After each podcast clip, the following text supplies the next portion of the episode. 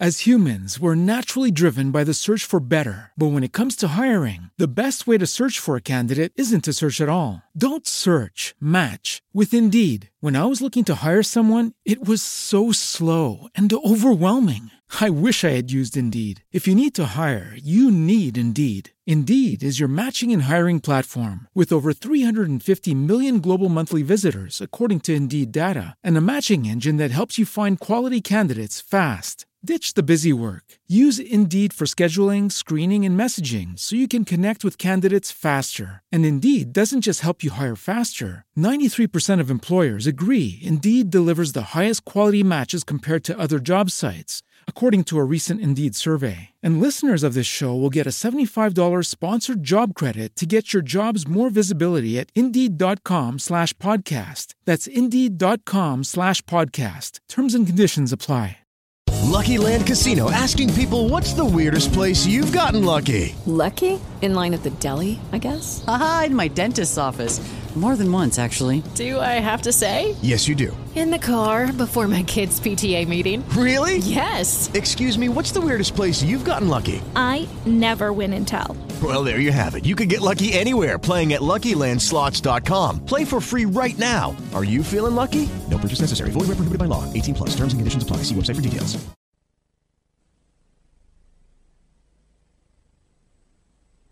In seguito al recente devastante terremoto che ha colpito il centro Italia, il Dipartimento di Protezione Civile ha attivato un numero telefonico solidale per sostenere la popolazione così duramente provata. Dona subito €2 in favore dei terremotati. È sufficiente inviare un SMS da cellulare o telefonare da fisso al numero 45500. Per informazioni www.protezionecivile.gov.it. 45500. €2 per tornare a vivere.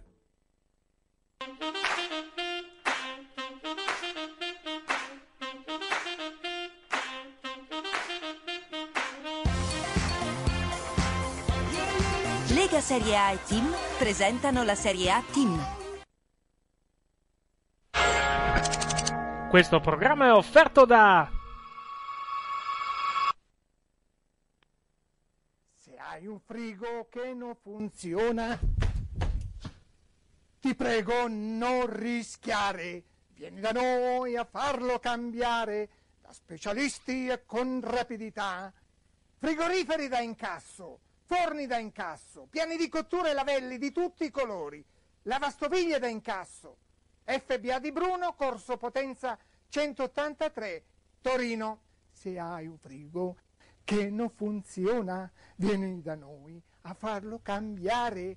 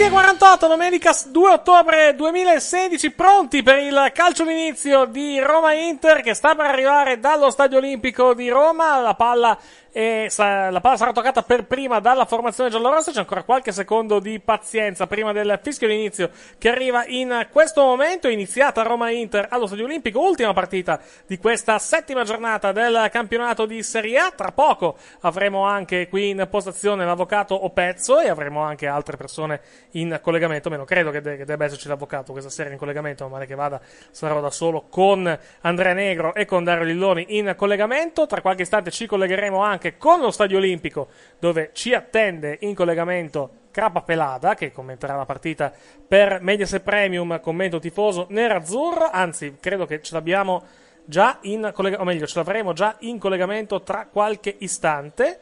Un attimo solo di pazienza che attiviamo il collegamento audio e poi cominceremo a sentire le voci dallo stadio olimpico. Nel frattempo la partita è iniziata con l'Inter che va alla cross verso il centro, colpo di testa da parte di Icardi, palla che termina a lato, buona occasione per l'Inter dopo solamente 58 secondi nel corso della prima frazione di gioco. Roma e Inter ferme sullo 0-0 all'Olimpico, inquadrato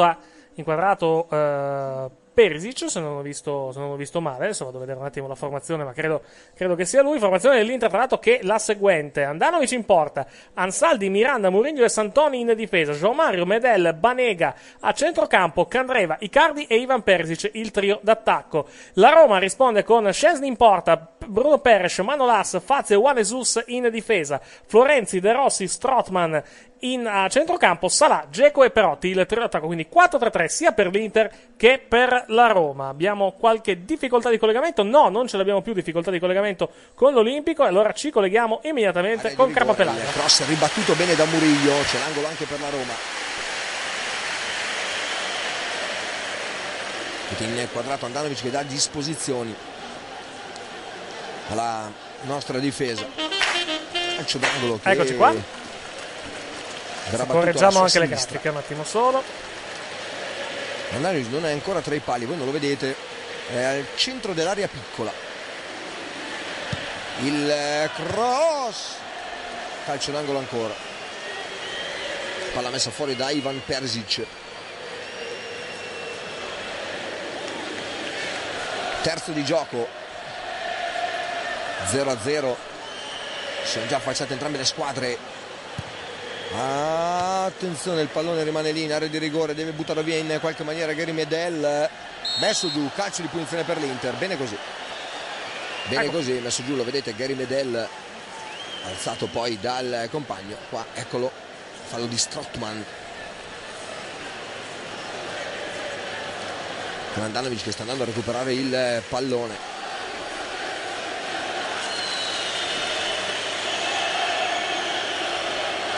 È Paredes, sto cercando di capire, che mi conosco bene, dovrebbe essere Paredes.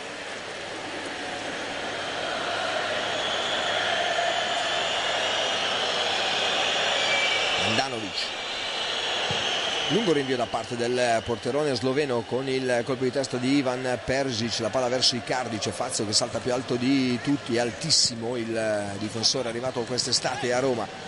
Recuperiamo bene il pallone ancora. Abbiamo qualche piccolo problema di collegamento con l'Olimpico, non più. Banega con Santoni inquadrato, pronto con le mani, pallone in avanti in direzione ancora di Ivan Perisic, però il pallone viene recuperato bene da Manolas che chiude lo specchio al giocatore croato, la palla che va in out di fondo con Szczęsny pronto ad andare a battere.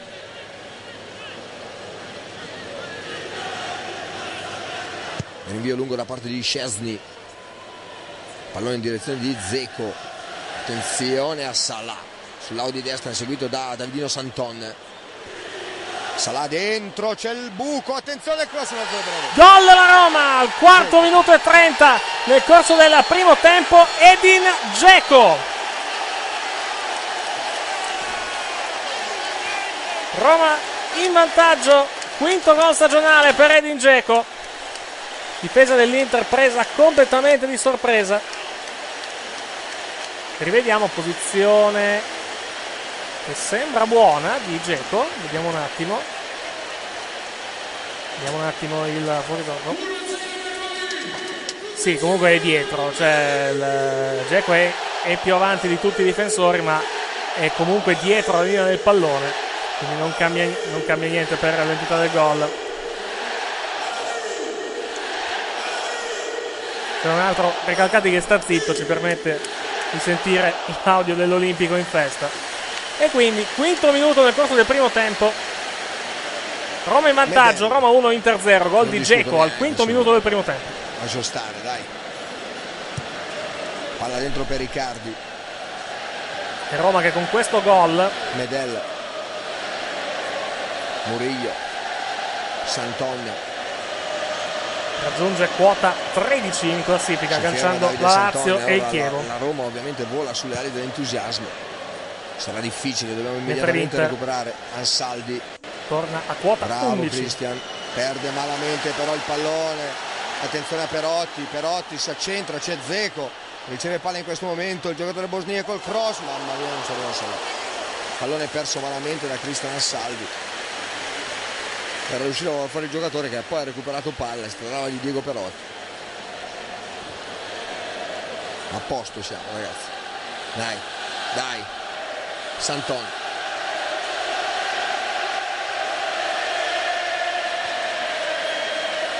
Banega. Abbiamo sistemato tutto. Mauricardi. Fermato ancora da Fazio. Anzi era Manolas. Allora João Mario. Murillo. Miranda, errore ancora una volta difensivo. Perotti dentro per il vuoto, brivido per l'Inter ancora una volta, cominciato ragazzi, malissimo malissimo la formazione nerazzurra, mamma mia che errori banali, stupidi, una roba incredibile.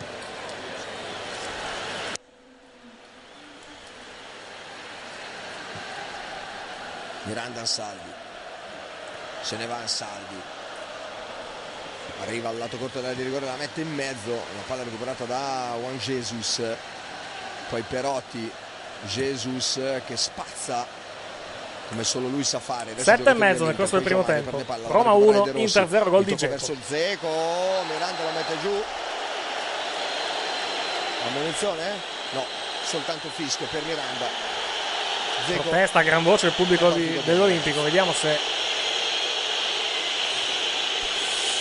poteva stare qui il cartellino giallo.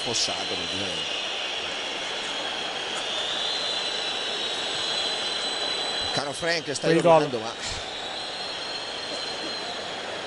Fazio, Manolas sbaglia tutto, interviene i cani, attenzione il pallone per Banega. Banega dalla distanza, palo! Tiro! Che incrocio dei pali, palo dell'Inter con Banega dalla distanza, grandissimo tiro da almeno 25 metri. Inter vicino al palo. Va sul mancino, il pallone per Ansaldi, carica il sinistro, poi prova a mettere in mezzo, c'è De Rossi. Che inizio di Roma Inter, partita completamente in fase di non possesso. Schizofrenica fino a questo momento. La mette dalla parte opposta dove Candreva metterà giù da campione, no, di prima per Banega. Il corso dei pali clamoroso prima di Banega. Candreva in mezzo, arriva ancora Fazio, poi Strootman, Jesus, Dzeko. Ancora Jesus, pressatelo che lo conosciamo, pressatelo. Miranda, Ansaldi, Ansaldi al pigno corto oggi, è alla prima, è alla prima. Salah. Apertura per Salah, in Santon. Conclusione a lato, conclusione alla distanza di Bruno Perez. Aveva accompagnato bene l'azione, bella azione della Roma Perez. Che qua vedete in quadrato. Andiamo a rivedere, guardate cosa fa Banega. Grandissimo tiro di Banega. Quando mai la prendeva? Battuto, ma palo, quando salva mai la Roma. Dai ragazzi, che possiamo farsela, dai. È ancora lunga, avete visto il Milan 3-1-3, 4-3, ancora lunga. Ah dai. Sì, questo sicuramente. Dai. Miranda. Ansaldi. La cartina torna solo in condizione questo ragazzo. Della chiusura o meno di una partita il Milan. Già in condizione, sbaglia Ansaldi, il pallone è troppo. Nessuna partita veramente chiusa. Decentrato, diciamo così, va direttamente in out. Per chi non dovesse aver seguito la partita in precedenza. Il Milan era sotto 3-1 a San Siro e ha vinto 4-3. Perotti, Jesus, il lancio lunghissimo, doveva recuperare però sfera con calma Murillo, poi Perisic, Santon, ancora Murillo, Banega viene a cercarsi palla, tocca per Medel, più 4-2-3-1 l'Inter, Candreva Banega. Banega per Medel. Fallo, calcio punizione per l'Inter. Eh sì. Fallo di danni di Medel. Sono scontrati Medel e Florenzi. Calcio di punizione Inter. E attenzione ad Antonio Candreva o Banega. Qui è Medel che fa fallo, secondo me. Fallo, ci sta tutto, lo vedete. Baffo. Questo secondo me è fallo di Medel, però. Banega si è appena reso pericoloso con un tiro incredibile, ha battuto Szczęsny, la palla sbatte sul palo. Distanza 28 metri. Sì, sento armeggiare intanto in cuffia. Buonasera. Buonasera Tordilloni, come sta? Sul pallone c'è Banega. Bene, di fretta ma bene, eccoci. Sono in... sto cercando di ridurre il volume della carpellata. Parte Banega, conclusione, palla alta. E questo non è l'audio però che stavo, sì, la distanza che stavo cercando. L'audio che sto cercando è questo qua. Calcio d'angolo che verrà battuto dallo stesso giocatore argentino ex Siviglia. Eccolo qua. E adesso la rotellina va anche molto meglio.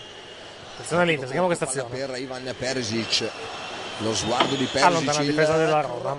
Messo fuori da fazio, allora, lei era in macchina durante la partita del Milan di questo pomeriggio, vero Tordilloni? Durante il secondo tempo, il primo l'ho visto. Ecco, si è perso il meglio, mi permetta.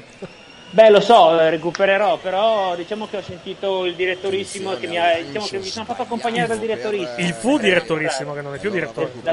È sempre il direttorissimo. Non più, non ufficialmente. È il nostro direttorissimo, è il mio direttorissimo. E adesso vediamo l'altra sponda milanese che non ha cominciato benissimo, in verità, con prendendo gol dopo 5 minuti e preso poi un palo, però va detto. Jesus prova un pallone. Ancora l'Inter. Gio Mario, pallone sulla sinistra. Infatti, la palla va a Banega. Banega. Dopo recupero di Gio Mario, Banega dentro. Ancora l'Inter con Candreva sulla destra, al limite dell'area di rigore, ricorso al centro. A terra un giocatore dell'Inter, non c'è contatto, si prosegue. Palla però dell'Inter. Con i pugni in tuffo.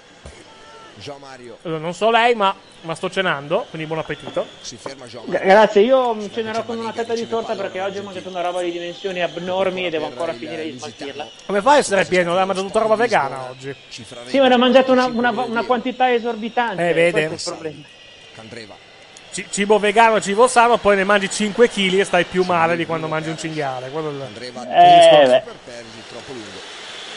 Ma è stata una mossa della sua fidanzata portarla a mangiare cibo vegano? Ma no, eravamo in un centro commerciale a Savona, ma c'è un fast food. No, proviamolo. Allora, le parole fast food e vegano non vanno d'accordo. Sono due cose che non c'entrano niente l'una con l'altra. Siamo all'ossimoro, lo comprendo. Esatto, però... sì. Pallone per Perotti. Diciamo che ho fatto ammenda per l'hamburger gigante che ho mandato ieri sera, vero? Ma non bisogna fare mai ammenda di fronte a cibi di questo tipo, mi permetta. Pallone ancora per Perotti, lato contrario di rigore. Attenzione intanto, conclusione da parte di Perotti, palla altissima, anzi lontanissima dalla porta, difesa da Andanovic. Sa che male quel tatuaggio. Mangiare un hamburger vuol dire non voler mai dire mi dispiace. Questa posso rubargliela? Prego, prego, faccia pure. Non è grande materiale, ma quando funziona si può usare. Esatto. Troppo lungo. Samir. E in omaggio al fatto che lei ha mangiato oggi cibo vegano, e sto mangiando dei fantastici cannelloni invece. Bravo. Per rimanere leggeri, diciamo. Lungo rinvio. Tra poco arriverà anche Negro, mentre Opi credo che stasera sia disperso. Pallone, quindi Gio Mario, fischi dell'Olimpico, regolare l'intervento di Miranda. Murillo. Mettiamo un attimo Crapapelada.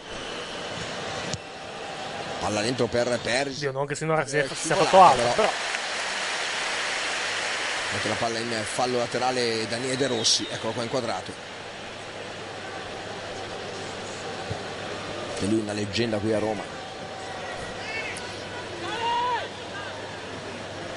Murillo. Miranda. Ancora un fallo laterale a favore dell'Inter. De Rossi è sicuramente una leggenda qui lì a Roma, lo chiamano già capitano futuro anteriore. Miranda.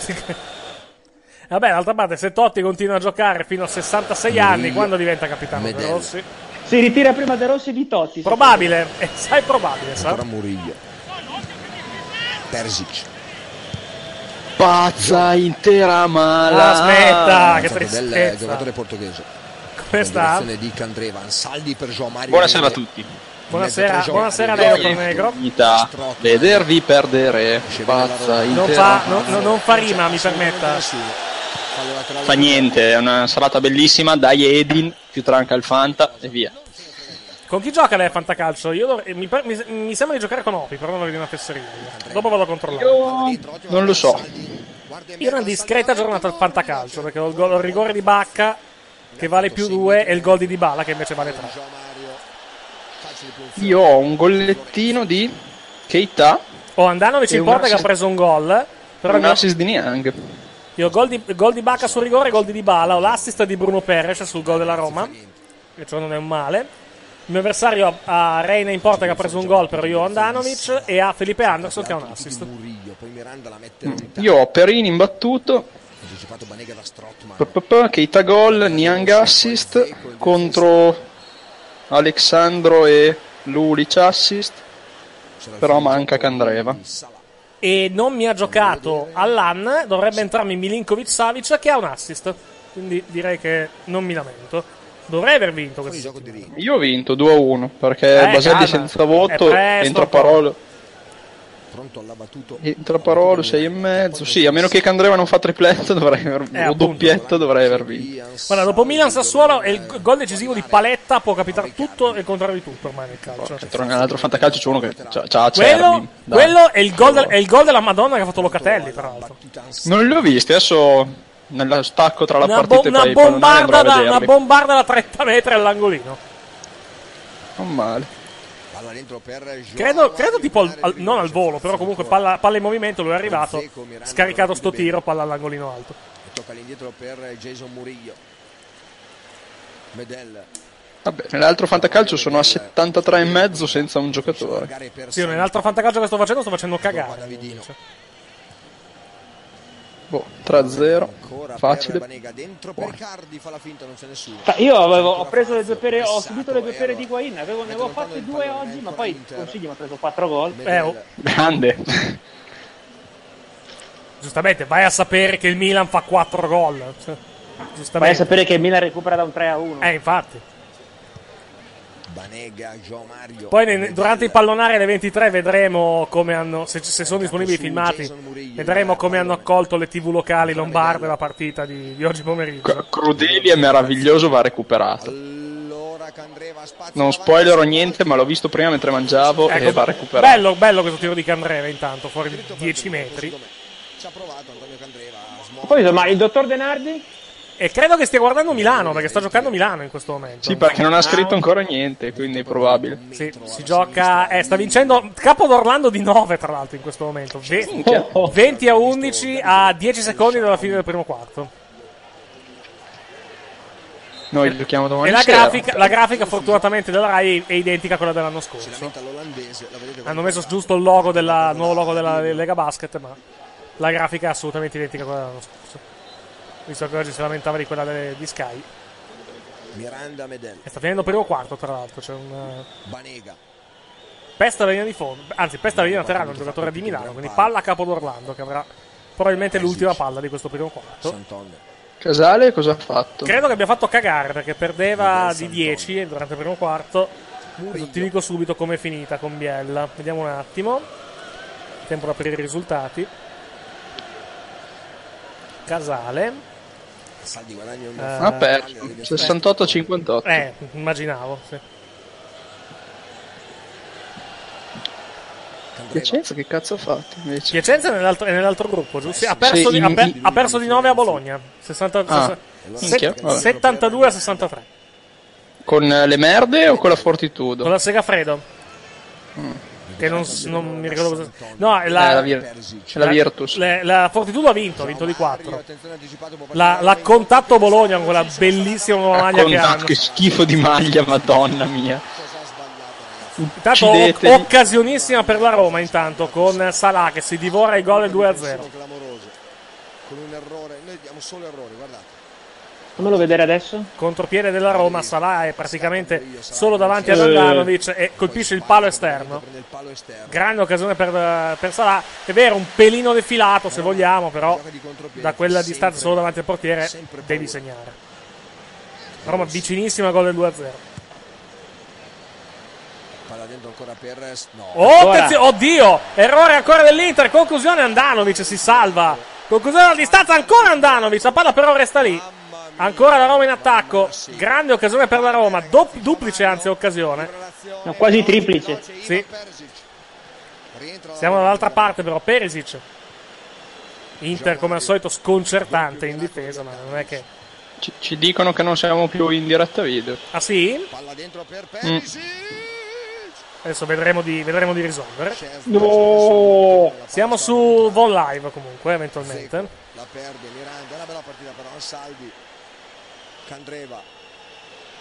Dai Ivan, fammi sto gol che mi salvi la giornata. Colpo di tacco a smarcare Mauricardi, c'è il cross, secondo palo. La palla in direzione di Banega, entra in area di rigore, attenzione al giocatore argentino, finta contro finta, la palla dentro.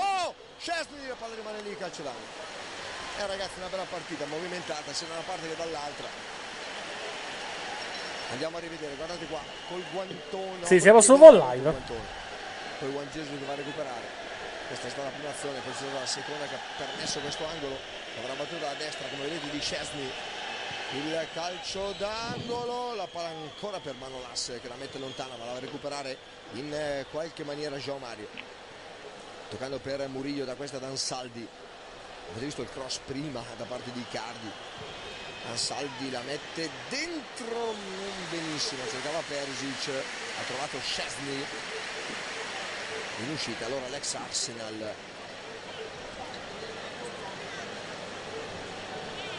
Mette giù il pallone con i piedi, è pronto al rinvio.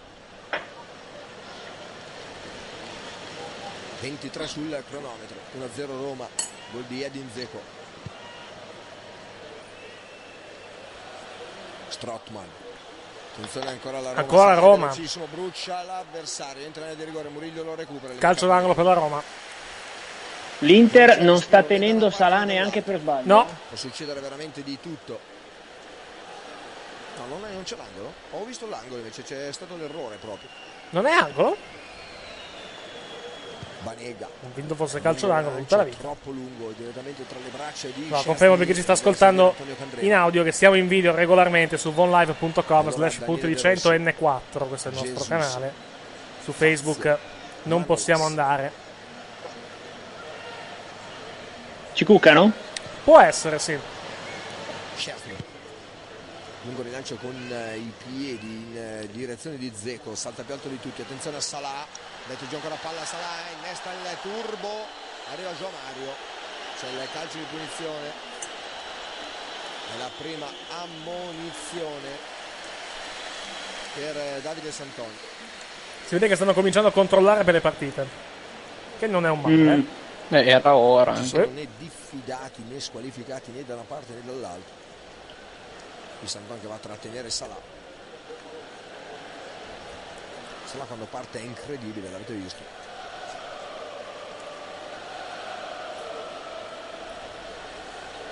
Comunque è bello che aspettavano Ansaldi come il dio sceso in terra. Sta facendo effettivamente abbastanza cagare i morti. Sì. È anche la prima partita, va detto questo. De Rossi. Anche lì tu guarda te, se mi devo affidare a Santone e Ansaldi per giocare in 11. Soprattutto Santone. Punizione per la Roma, colpo di testa di... vediamo un po' chi è stato. Di Fazio addirittura, palla alta sopra la traversa. Grande Fabio. Questa è l'azione intanto di Salah, il palo di Salah di prima che fa il paio con il palo colpito dall'Inter. Comunque Tramontana è molto pacato. Come scusa?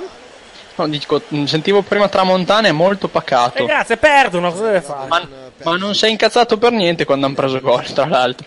Vabbè, con la vaccata che hanno fatto, il modo di merda in cui l'hanno preso. Ti passa anche la voglia di incazzarti. Sì. Mi sa, vediamo se riesco a recuperarla, perché credo che Diretta Stadio sia in onda su YouTube, quindi... lungo lancio. Credo che possiamo recuperare la 91-60, è ovvio. Si vanno a saltare di testa. Quello che è successo sul gol. Manolas. Perez. Ancora Manolas. Pressing di Cardi, indietro per Szczęsny. Un rinvio lungo, un po' a casaccio. Arriva Medel di petto, sbaglio qui. Guai, perché effettivamente creeremo un po' di problemi con le due settimane che sono chi perde. Bruno Perez in area dalla destra, il cross, gol di Dzeko. Gol di Dzeko. Bruno Perez è entrato come il burro nella difesa dell'Inter dalla destra, ha crossato sul primo palo, la palla è finita nell'area piccola in orizzontale. Dzeko con grandissima tranquillità ha deviato il pallone sul secondo palo, Handanovic battuto, 1-0 per la Roma. Da rivedere completamente la difesa dell'Inter, davvero da rivedere. Medel si fa bruciare a Bruno Perez. Dzeko ha lasciato tutto solo da Murillo, mette in rete Dzeko il gol dell'1-0. Pazzesco, verso il decimo da spettacolo. Con queste palle a Dzeko gliene saranno capitate Giacomo 5 o 6 sì. E non è riuscito mai a metterla in porta. Facile, Francesco, anche più facile. Anche più facile. Però invece vogliamo dire una cosa. Vado a prendere adesso il decimo minuto, un attimo solo. Dietro il tiro di Bruno Perez, ragazzi, fuori alla destra di Handanovic. Che partita, sì, vabbè, bellissima. Vabbè, non si può difendere così però. Bruno Perez impredibile, sarà molto bene, però non mi ricordo se è lì o forse un pelo prima inizia a urlare come un pazzo. Noi non abbiamo visto l'azione live perché c'era il replay, sì. L'errore è stato di Manolas che ha praticamente passato la palla a Banega. Banega Icardi e poi Banega ha tirato questo destro incrociato, palo interno. Non l'avrei tirato, io l'avrei dato la palla a quello che arrivava. Sì, è vero, però insomma l'Inter ha sfiorato il gol del pareggio, l'Inter ha sfiorato il gol del pareggio, 10 minuti, veramente intensità notevole, sì, l'Inter ha sfiorato il gol del pareggio, poi la Roma adesso ha sfiorato il 2-0, quindi insomma non si sa difendere in questo. Noi ci dobbiamo fermare, ragazzi, 2 minuti, linea alla regia, torniamo subito.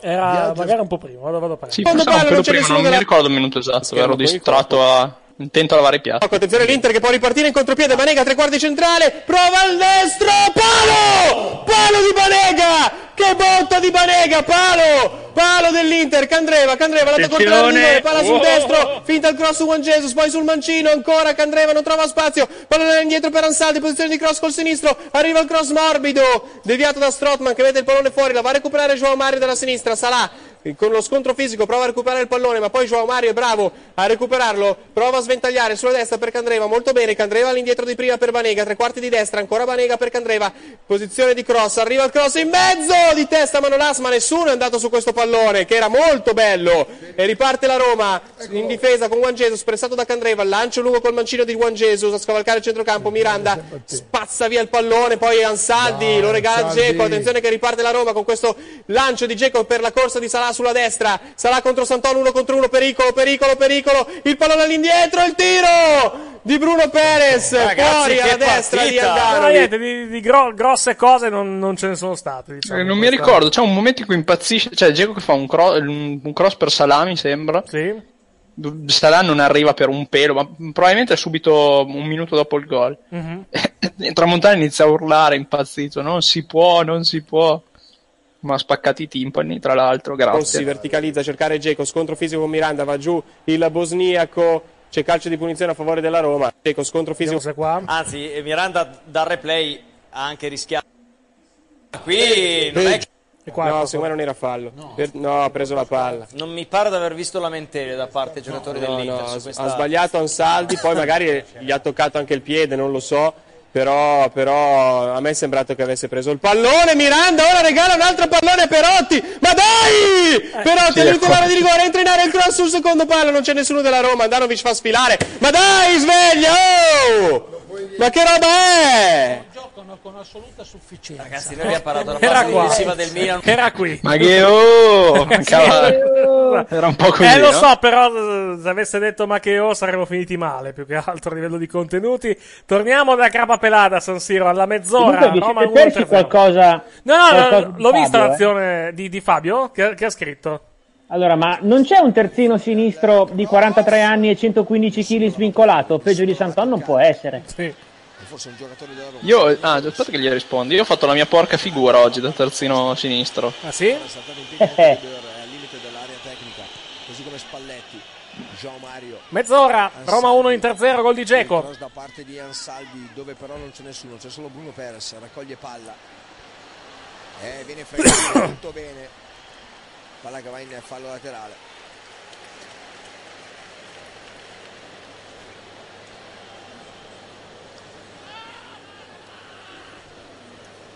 La grafica ci ripropone il gol di Dzeko al minuto 5. La partita in vantaggio la Roma, esattamente 25 minuti, facciamo la mezz'ora dai primi 45 minuti di gioco. Risultato che avete visto in sovraimpressione con la Roma in vantaggio 1-0. La palla verso Icardi, messa ancora fuori, ma la recuperiamo noi, non c'è nessuna maglia giallorossa, solo nerazzurri con Medel, ancora Miranda, tipo di João Mario per Jason Murillo, colombiano, poi tocca per Santon, ancora Murillo, João Mario. Vedrai se per sbaglio stasera segna Santon. Scherzi. Sempre creduto in lui. Certo, sì, come no. Miglior terzino d'Italia, eccetera, eccetera. Cuore nerazzurro. Tanto la Roma, ridendo e scherzando, è terza in questo momento in classifica. A pari punti con la Lazio, tra l'altro. Grande. A Lazio. E il Chievo e il Milan, c'è questo gruppettino di 4 squadre a 13 punti.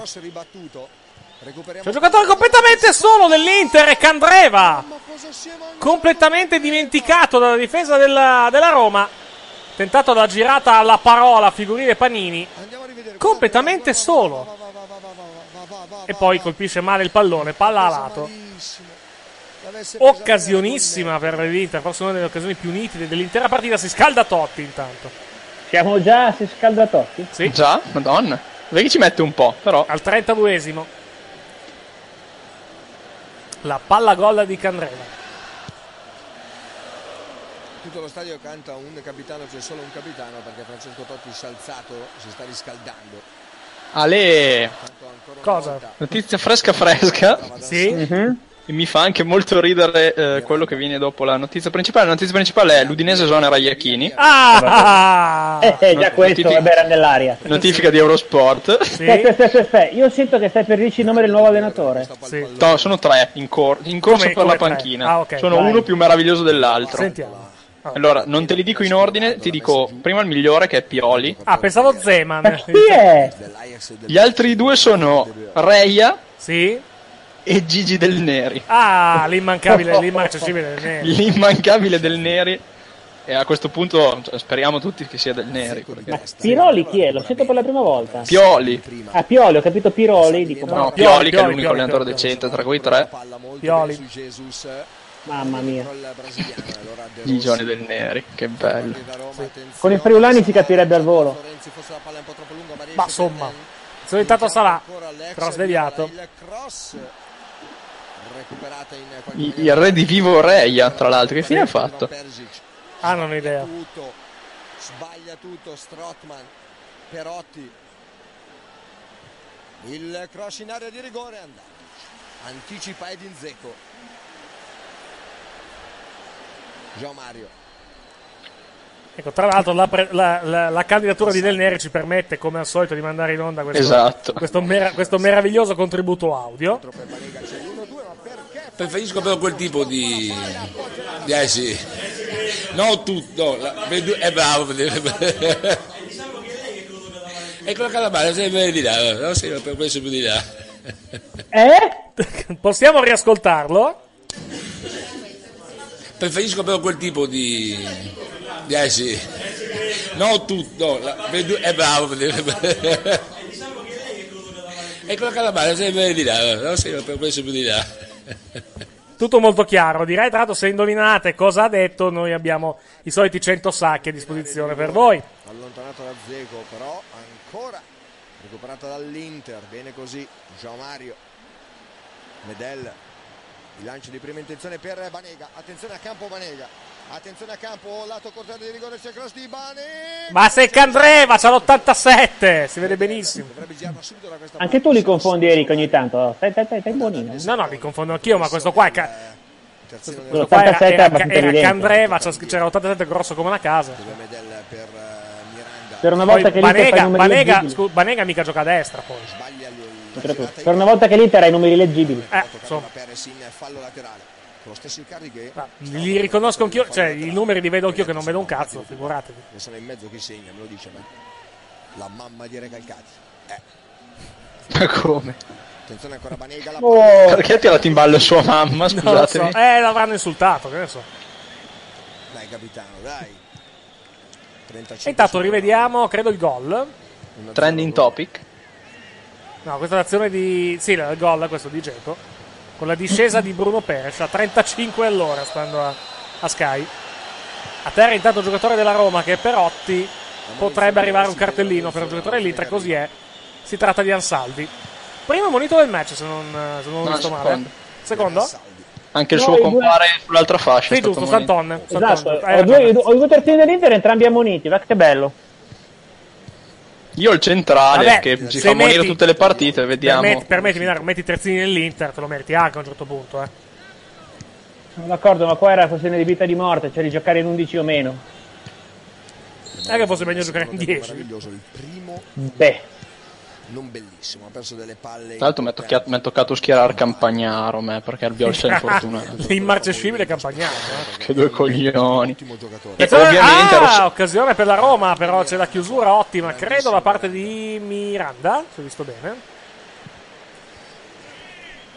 Sì, infatti, col numero 25, proprio chiuso Miranda, poi pallone fuori. Stava lottando Miranda con Perotti. Che la palla è uscita. Quella merda di Mihajlovic, i difensori li sceglie 2 minuti prima della partita, quindi non so mai se Rossettini gioca o no, e tutte le volte che lo mette in panchina prende 6,5. Ma Romagnoli si è fatto male che non ha giocato? Per me è Murillo, alla propria sinistra. Sai che non lo so? Chiediamo a Dario, che è l'esperto del settore. Allora, ha stupito anche me non vederlo in campo oggi. Devo vedere un attimo chi ho staccato, ma penso di sì. Da parte di Murillo. Fammi solo vedere se era in panchina nella formazione ufficiale. Per Banega. Anche... No, non era neanche in panchina, quindi sì, è fortunato evidentemente. Gio Mario. Messo giù da anche Nainggolanti. Fortunato. Bagaglio andava in tribuna per una botta e a rischio nazionale. Ancora a terra Candreva, palla in fallo laterale. Botta vera o finta? No, ma forte botte subito no, pare sia vera, però sono le botte che prendeva il Sharawi, può essere, t'attento non ho detto niente. Le famose botte al naso non ho detto niente. si dice poi non abbiamo prove, non possiamo dimostrare. Esatto, queste sono le voci che giravano a Milano. Attacca la Roma intanto. Salah, come sempre. C'è fermato addirittura da Perisic, che è tornato in difesa. Poi va centrale Strootman, poi pallone sulla sinistra, ancora la Roma, Perotti, il tiro cross, palla a lato, non di molto, bel tiro comunque, da parte del numero 8 giallo-rosso, 38-30 sul cronometro, Roma 1 Inter 0. Con il gol realizzato al quinto minuto da Edin Dzeko. E no, sarebbe mai arrivato. E sembra veramente un altro giocatore rispetto all'anno scorso, perché credo che sia il quinto gol in campionato, sì. Sapevo che dovevo crederci quest'anno. E che non ci ho creduto nel nostro. Medella. Purtroppo, non so chi l'ha preso. Banega. Non io. No. Io ho tagliato questa settimana. Non mi ricordo che ho tagliato. Io ho tagliato quella merda di Kondogbia, che è inutilissima. Vabbè, a parte che Kondogbia non vedrà praticamente credo più il campo. Ve l'ho tagliato apposta. Perotti.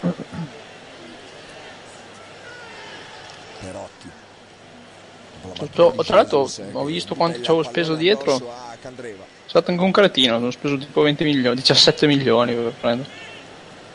Chissà cosa avevo in testa. Dzeko lotta con Miranda. Ultimi 5 e mezzo di questo primo tempo. Murillo, ancora Medella, ora Miranda. Ancora Murillo. Intanto una buona notizia per dopo. Intanto Van Bambola con di quegli errori. E la buona notizia è che il pupazzo mi ha informato che non dorme da ieri mattina alle 7, quindi sarà una lettura di risultati credo particolarmente problematica. Che arriva Dzeko, Murillo controlla la sfera. Perché ha fatto ieri, ne parleremo magari in onda brevemente, ha fatto una gem praticamente per una app o qualcosa del genere, E quindi tanto Miranda fa fuori Florenzi. Non dorme da ieri mattina. Candreva, che a questi tocchi credo che domani la dovranno svegliare con le cannonate probabilmente, però. Jesus, Florenzi. Florenzi intanto, Juan Jesus, Florenzi in area di rigore, Florenzi, palla lato. Invece segnato avrei gradito perché Florenzi ha fatto calcio. Però cosa ha sbagliato? Sì, per proprio male il pallone tra l'altro. Guardate qua, come i polli, dormono. È stato forse troppo precipitoso, sai? Per aspettare mezzo secondo in più e magari la buttava in porta. Invece ha voluto tirare subito e l'ha presa proprio male. Comunque mamma mia l'Inter. Non ci siamo. Tanto parlando di squadre che non stanno andando bene, Barcellona sta prendendo 3-0 per la cronaca. Madonna, per la gioia del Real che anche lì rischiava di sorpasso stasera. Sì. Eh sì, se non avesse pareggiato con quella squadra di deficienti. Banega. Palla dentro, bellissimo per Assaldo, attenzione al taglio. Palla resta lì, niente di fatto. Candreva da distanza e miracolo poi del portiere della Roma in calcio d'angolo. Bravo Szczęsny, che ce lo contro. Szczęsny salva la porta della Roma. Posizione regolare. Ansaldi la butta in mezzo, allontana la difesa della Roma. Poi Candreva al volo di sinistra. Davvero bello il tiro di Candreva. Bella partita comunque questa sera. Colpo di testa intanto, palla fuori, occasione per l'Inter. Colpo di testa di... Sì, no, non è questo il giocatore che era sotto porta. Eccolo qua, Miranda. Sì. Sul cross da parte di Perisic, stacco di testa da parte di Miranda, palla a lato di un paio di metri. Quanto cavolo ha saltato? È saltato parecchio. Beh, potrei farti la stessa domanda sul gol di Paletta, di oggi. Non l'ho ancora visto, lo vedrò. È gol di testa di Paletta che ha preso la rincorsa tipo da 10 metri per fare quel salto di testa. Credo che non gli capiterà mai più nella vita. Allora, come sempre, vi invito a scrivermi i vari social, il vostro pensiero su questo primo tempo. Sono la Roma. Dzeko penetra come nel burro, in questo caso la difesa dell'Inter. Conclusione, una parata da parte di Andanovic che si infuria con la propria difesa. Credo che farsi scattare così da Dzeko. Farsi scattare così da un carro armato come Dzeko, va che è grossa. Sì. E Miranda che è andato letteralmente per Prati. Siamo già dall'altra parte. Già 18 occasioni da gol, 11 tiri totali della Roma, 6 dell'Inter. E questo è solo il primo tempo. Una gran bella partita quella di questa sera, molto accesa. Ma la Roma ancora in vantaggio con la prima occasione di fatto della partita, gol di Dzeko al quinto minuto.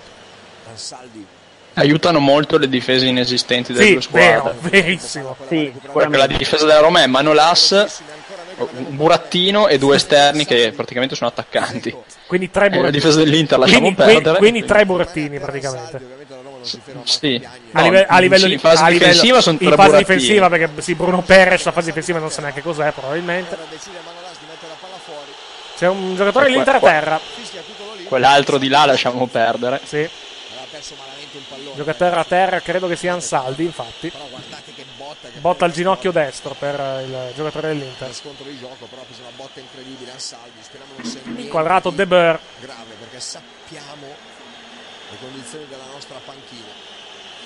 Serie di primi piani. Parte della regia della Infront. Nei primi minuti quando ha sbagliato quel gol clamoroso.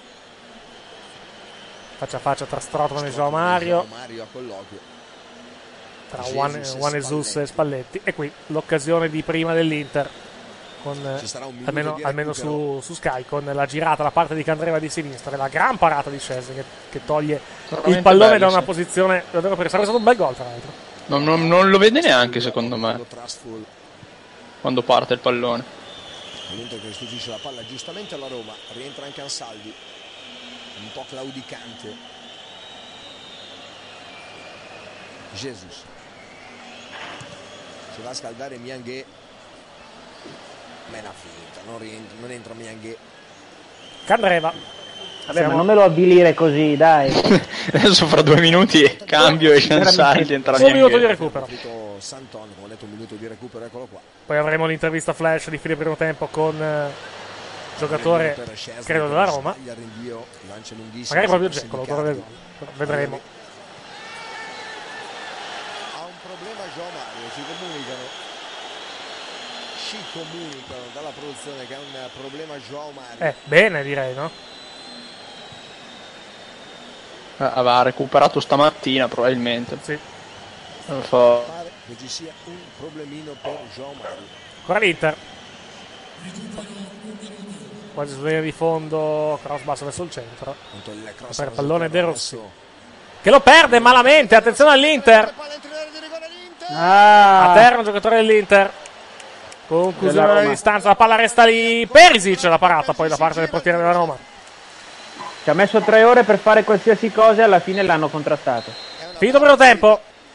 Si va a riposo, punteggio di 1-0 della Roma, gol di Dzeko al quinto minuto, partita molto divertente, molto divertente, finalmente un bel posticipo e tra poco l'intervista flash di fine primo tempo, mentre rivediamo l'ultimo episodio, forse per vedere posizione di fuorigioco, sì, era posizione, no, non era in fuorigioco, più che altro il giocatore che ha toccato il pallone, poi c'è stato un giocatore dell'Inter che è finito a terra, ma non mi pare ci sia bisogno di stare per il calcio di rigore, poi l'azione è proseguita.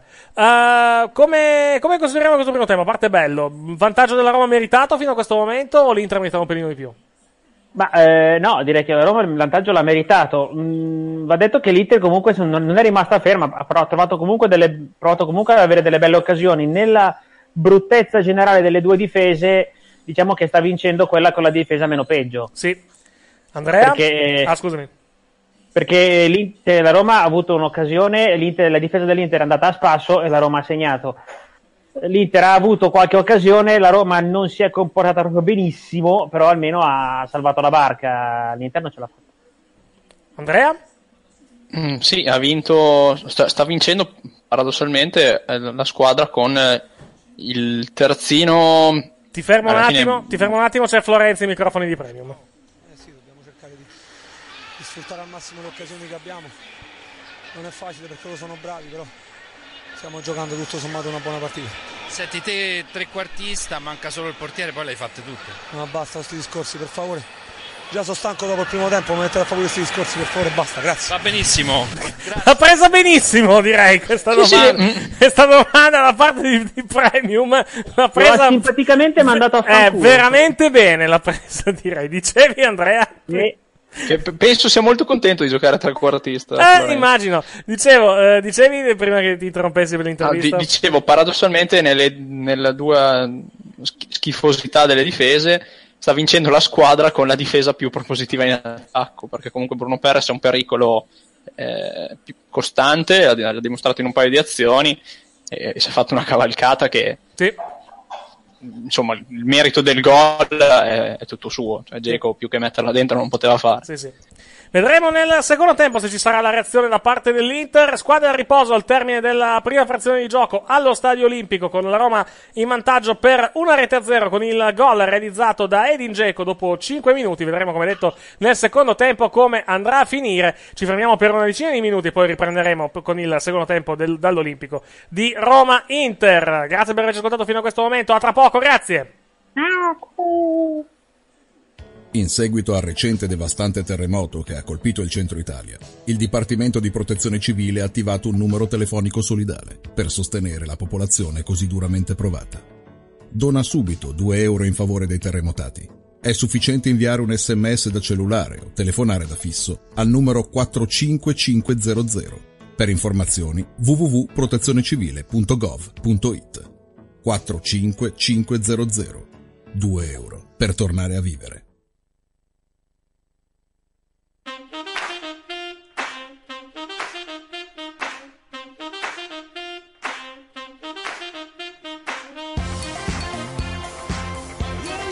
Lega Serie A e Team hanno presentato la Serie A Team. Pallonari! Pallonari! In seguito al recente devastante terremoto che ha colpito il centro Italia, il Dipartimento di Protezione Civile ha attivato un numero telefonico solidale per sostenere la popolazione così duramente provata. Dona subito 2 euro in favore dei terremotati. È sufficiente inviare un SMS da cellulare o telefonare da fisso al numero 45500. Per informazioni www.protezionecivile.gov.it. 45500. €2 per tornare a vivere.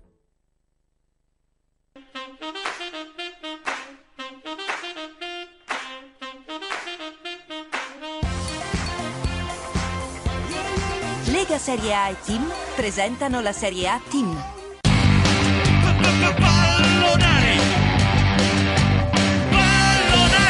È iniziato il secondo tempo da 30 secondi di Roma-Inter. Roma sempre in vantaggio per 1-0. Non mi pare ci siano cambi nelle due formazioni. Allora torniamo allo Stadio Olimpico di Roma tra qualche istante.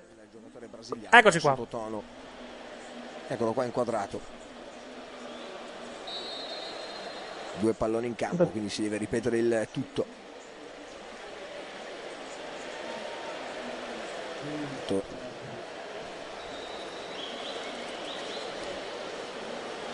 L'arbitro scodella il pallone verso Icardi. La palla messa lì, Icardi l'appoggio ovviamente a Szczęsny. Manolas. Pallone dentro per Salah. Ancora Salah. De Rossi, Miranda su Dzeko, João Mario, Banega, Medel, Banega, Jason Murillo. Pressing alto della Roma, non permette di ragionare la squadra nerazzurra.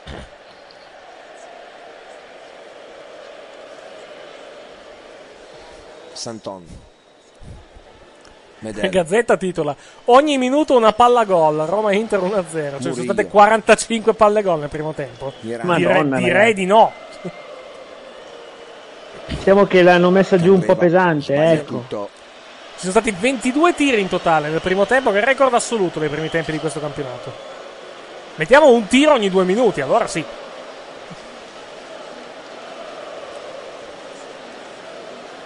Fallo laterale Roma.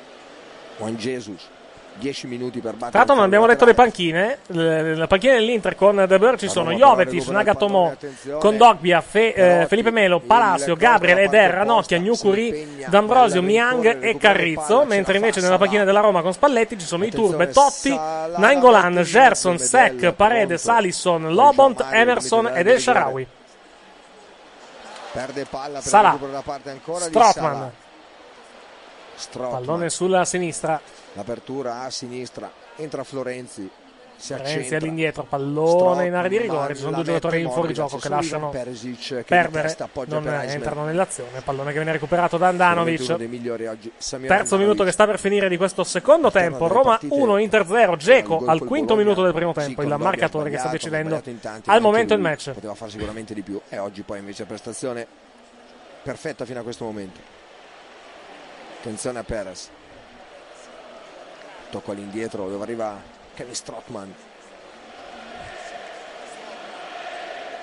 Il cross tra le mani di Samir. Qualcuno di voi ha per caso intenzione di andare ad Esselunga domattina?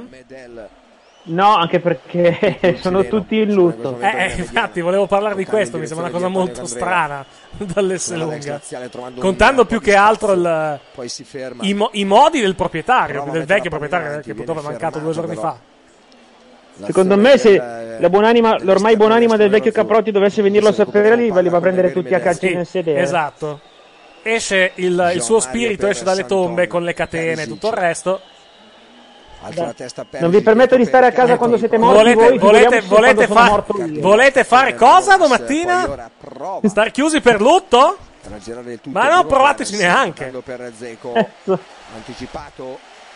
Non siamo mica la COP noi. Esatto. Dottor Caprotti, è morto mio papà, mi dispiace, buon lavoro. Esatto. Venga a lavorare domattina che ha tutto il tempo per distrarsi. Ma aspetta che Walmart si compri Esselunga, come dicono. Sai che non vedo l'ora per renderla un posto meraviglioso. Non vedo l'ora di vedere all'Esselunga quelli che salutano, no? Come Walmart, pagati solo esclusivamente per salutare fuori dalla porta. perché chi non dovesse saperlo, a Walmart, che è una delle più grandi catene di megastore americani, c'è la figura del greeter, cioè quello che ti saluta quando entri, ed è sta solo lì a fare quello, che è bello, no? Tu entri la mattina, ti metti all'edria, no? Buongiorno, sai che due balle, dopo 2 minuti sarei già, e quindi ancora a Roma. Dopo 2 minuti manderei già quel paese della gente. Automancino rispetto al loro fronte d'attacco, si va centralmente, De Rossi, bene di testa però il taglio di Sant'Onno. Cioè su jobapplication.com c'è proprio un'inserzione di lavoro per un greeter di Walmart. Fazio. De Rossi, palla dentro per il vuoto, meno male. Salvi la mette in fallo laterale perché stava arrivando come una saetta Perotti. Fallo laterale che va a battere la Roma con anzi, tra l'altro, correzione, i greeter li avevano tolti da Walmart, li hanno rimessi tipo a furor di popolo bene, dopo un test che è andato bene. Da maggio stanno tornando. Icardi di sponda subito per João Mario, attenzione Capri per Perisic, attenzione all'Inter però Perisic cosa fa? No, l'idea non era sbagliata, solo che gli è uscito male il pallone. Perisic non riesce, doveva servire, l'ha data troppo lunga, però doveva darla più corta. Sì, gli è uscita malissimo, ma l'idea era buona. Szczęsny fa su il pallone, allora riparte la Roma con Strootman. Florenzi sbaglia tutto, palla in fallo laterale, Medel. Totti ha continuato a scaldarsi anche durante l'intervallo e nessuno gli ha spiegato che doveva fermarsi. L'argentino vabbè, sta a guardare Capello di João Mario, fa fuori un avversario. No, Capello ormai no, non c'è più. La palla gancio di Perisic che non riesce a controllare il pallone in area di rigore. E parte la Roma. Non è facilissimo. Il recupero di Perez, poi Edin Dzeko. Non c'è nessuno dalla parte opposta. Allora si ferma, tocca per Daniele De Rossi. Dzeko all'italiana, no? Rosso tocca dalla parte opposta. Ma sai che lui è Condobia e allora... Ma Condobia pare sia la pronuncia sua effettiva. Perotti. Punta l'aria, attacca l'aria Perotti. L'ha detto lui in conferenza stampa. Wow, un anno fa. Il disturbo di turno dell'arbitro. Poi Gary Medel, accelerazione del Pitbull, davanti a sé nessuno. In lotta con Daniele De Rossi. Grande recupero, di De Rossi sul pallone. Doveva liberarsi subito. Bravo davvero. C'era dalla parte opposta solo Candreva, ha preferito far tutto da solo ed è stato fermato. Conclusione da parte di Andanovic. Bel tiro di Perotti. Miranda. Candreva. Il pallone centrale ora dove Banega va a impostare per João Mario, superata la linea mediana, la velocità da parte di João Mario, c'è tutto solo Perisic, riceve palla in questo momento, attenzione in mezzo c'è Mauro Icardi, Perisic punta al fondo, il tiro Szczęsny, calcio d'angolo. Buona azione dell'Inter, partita vibrante tra le due squadre, anche in questa ripresa, le squadre che giocano a viso molto aperto. Giocano a 1000 all'ora, voglio vedere se tirano così fino alla fine. Beh, tanto non lo so, possono farlo effettivamente. Attenzione al cross. Tutti quelli che vanno in nazionale. Cioè, forse un tocco, no, niente tocco. Palla che va in out. La roba che va in nazionale. Vabbè, Dzeko. Salah dubito che va in nazionale. Florenzi. Beh, qui ha recuperato la palla, però prima è andata una legnata a Medel. Però vabbè. Andanovi super 8. Sì, Szczęsny sì. E ora Szczęsny in difesa. Ci sono Jovetic, no? Che torna in panca.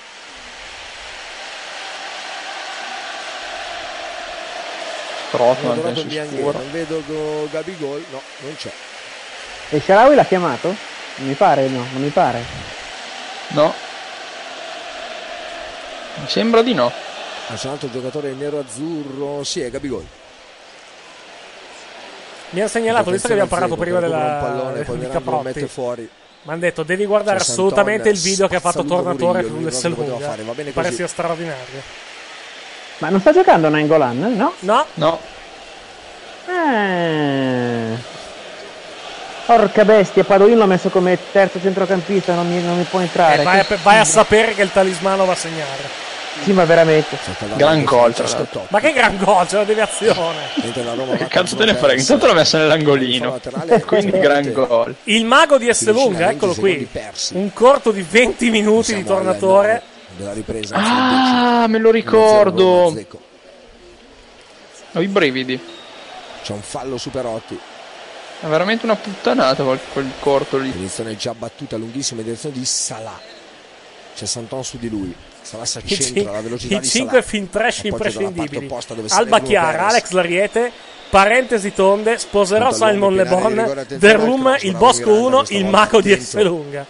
Deve essere particolarmente tremendo. Sì, sì, me lo ricordo. Già girava tipo un paio di anni fa l'anno scorso. Non è nuovissimo comunque, anzi. Da Kevin Strootman.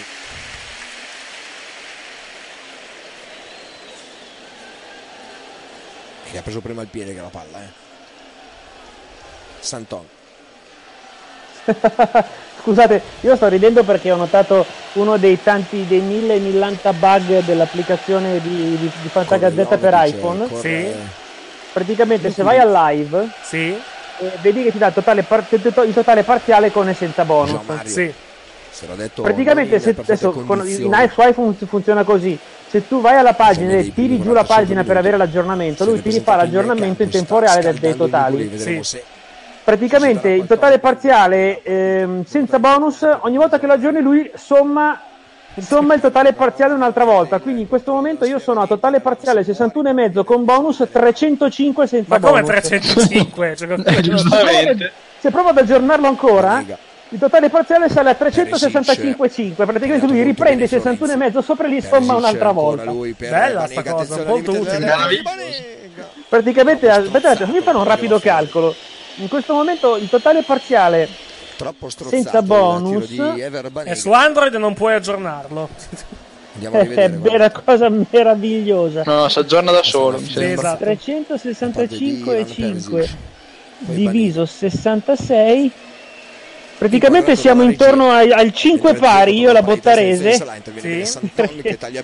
Praticamente aggiornando ancora. Se aggiorno ancora abbiamo tipo 426 a 427. 426 a quanto equivale? 70 gol più o meno, no? Dunque 426 diviso 66. Davanti a sé Bruno Perez. No, stronzata. 426 meno 66 con la maglia nerazzurra, e allora ancora prova il duetto 65, saremo tipo sull'11-12 pari, una cosa del genere. No, solo? No, impossibile. No, sono di più perché poi scalano le fasce. Esatto. Quello vabbè, io faccio il conteggio. Comunque è una roba meravigliosa.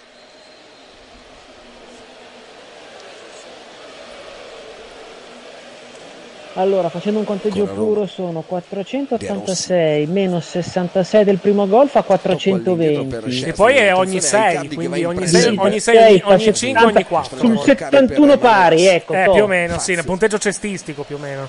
E potrei andare avanti ancora all'infinito, io lo aggiorno, lui continua a sommare 61,5 e via. È bellissimo. Pressi lunghissimo, infatti sbaglia, in primo momento recupera il pallone Perisic, poi Santone Perisic sbaglia il tocco per intervento di Florenzi, attenzione a Roma. Salah, c'è un giocatore dell'Inter che scivola. Salah sulla destra, cross sul secondo palo, colpo di testa alto sopra la traversa. Colpo di testa sopra la traversa da parte di Strootman. Perché l'ha crossato alto. Sì. Tagliato completamente. Guardate come non ricordo dove aver visto un giocatore muovere le gambe così velocemente come Salah. La parte opposta. Ci comunicano ora che esce Joao Mario ed entra Nukuri. L'avevamo detto alla fine del primo tempo, non stava bene il giocatore portoghese. Era stato segnato così dai nostri. E il suo sostituto è Nukuri, ricordiamolo. Da João Mario a Nukuri, con tutto il rispetto per Nukuri. Quindi pronto a entrare Nukuri. Siamo lì, no? Sì, uguali proprio. Dopo la buona prestazione contro i. Le alternative sono Kondogbia e Felipe Melo. Cioè, forse va bene anche Nukuri. Felipe Melo, se vuoi buttarne il riso, va bene. Sì, è la partita ideale. Fra 5 minuti si va a espellere e via. Anche i giocatori della Roma sono notoriamente molto tranquilli, no? Appunto, sì, un bel Melo De Rossi. Qua perdiamo tanto. Eccolo qua. Ecco Nukuri. Se ne va João Mario, entra Nukuri.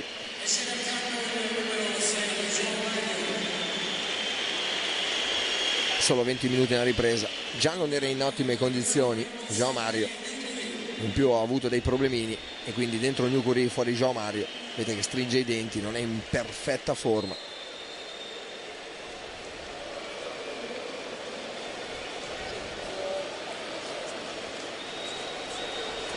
Ancora Salah che se ne va, attenzione, Salah. Che sarà di questo tiro davvero inguardabile, deviato da un nerazzurro, palla alta. Andiamo a rivedere, guardate, fuori Santon, forse deviazione mista tra Santon e Murillo, un palla che va alta sopra la traversa. Calcio d'angolo Roma, chiamato Nagatomo. No, entra Nagatomo. Ah, bene. La prende bene. Sì. Sostegno ai propri giocatori. Entra Nagatomo. Con filosofia, dai. Calcio d'angolo e colpo di testa alato. Dentro, ma Nagatomo, non di molto da parte di Dzeko. Ma d'altronde 20 minuti fa io mi ricordo che disse Nianghe tanto non entra, e allora adesso ti becchi Nagatomo. Cioè, è voluto niente Nianghe, eh. Hai voluto sminuirlo e adesso ti becchi cazzi tuoi. Perché Nagatomo non sta bene Santonvo, non lo so.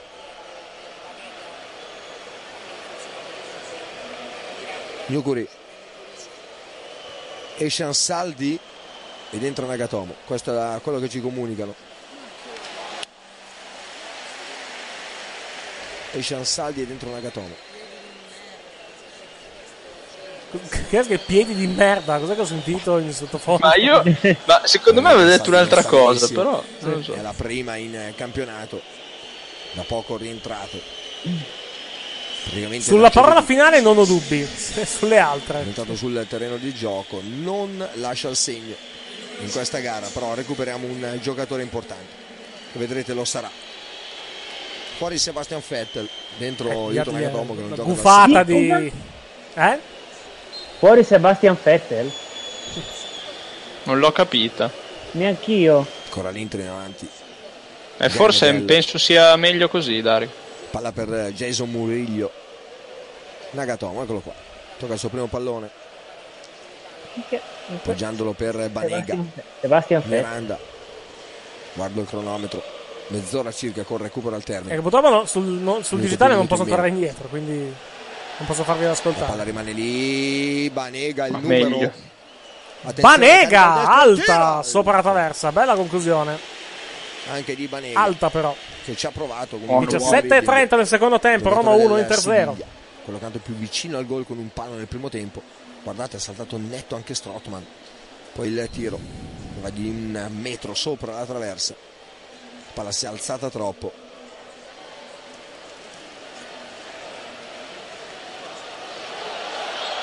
Miranda mette giù Dzeko, calcio di punizione.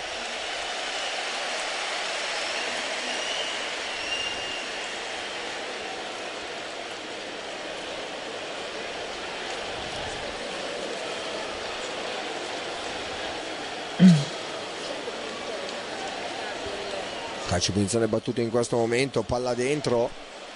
Dzeko va a recuperare sfera, la recuperiamo però noi bene con Banega, attenzione che ripartiamo. Attenzione che ripartiamo con Candreva.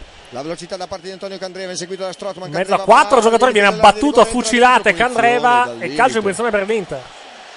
E ammonizione. Limite, sì. Ammonizione per Bruno Perez. Che secondo me ci sta tutta. No, per Juan Jesus mi pare, non per Bruno Perez. Sì, Juan Jesus. Infatti.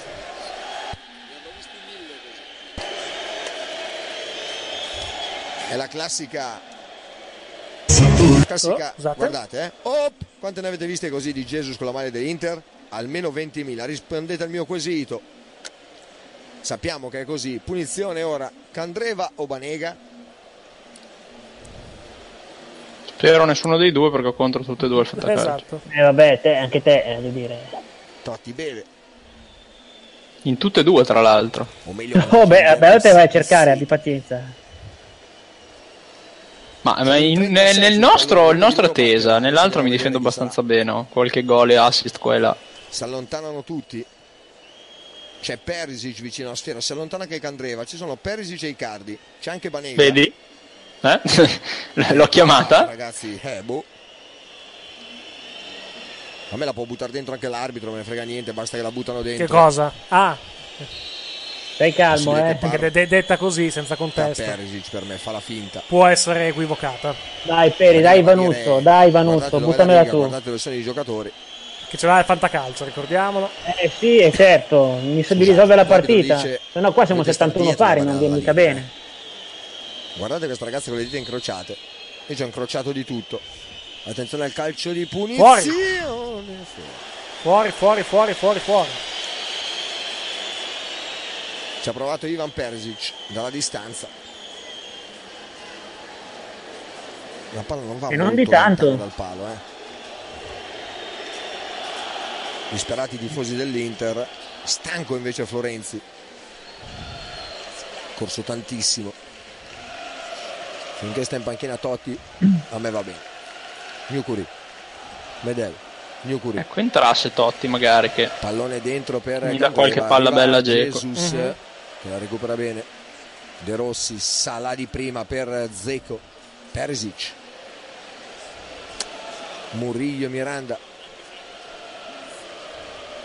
La Roma è pericolosissima perché gioca di rimessa. Miranda ha fatto più partita Inter forse che la Roma, per risultato e quindi invece la pancia sono Rossi. 65,5 a 61 in questo momento, bonus compresi. Si accentra Nagatomo e un giocatore in meno per entrare nella squadra. Ora Santone a destra, Nagatomo a sinistra. Medel, Madonna, netto t'ammazzo. Verbanega. Cioè, perché? No, sto giocando a FIFA. Ah, ok. Che le palla sul secondo palo. Di che anno di grazia? No, 16. Il problema è che sono nella stagione 18-19, penso. Sì. E mi sono dimenticato che Buffon si ritirava, quindi mi sono accorto alla fine del mercato che dovevo comprare un portiere e mo mi tocca giocare con Neto. Vabbè, Neto non è scarso. Banega, la mette in mezzo, non è scarso, ma ho appena fatto una puttana. Penso raggiunto De Rossi. Buffon, che ricordiamolo, gioca nel Milan. Palla alla Roma per l'ottimo intervento di Santoni. L'ha detto oggi su, ma era sufficiente quella di Davide Santoni. Partita divertente, ma meno rispetto al primo tempo, anche perché per il primo tempo hanno fatto 37 tiri. Dopo un po' finisce. Sì, la benzina. Sì.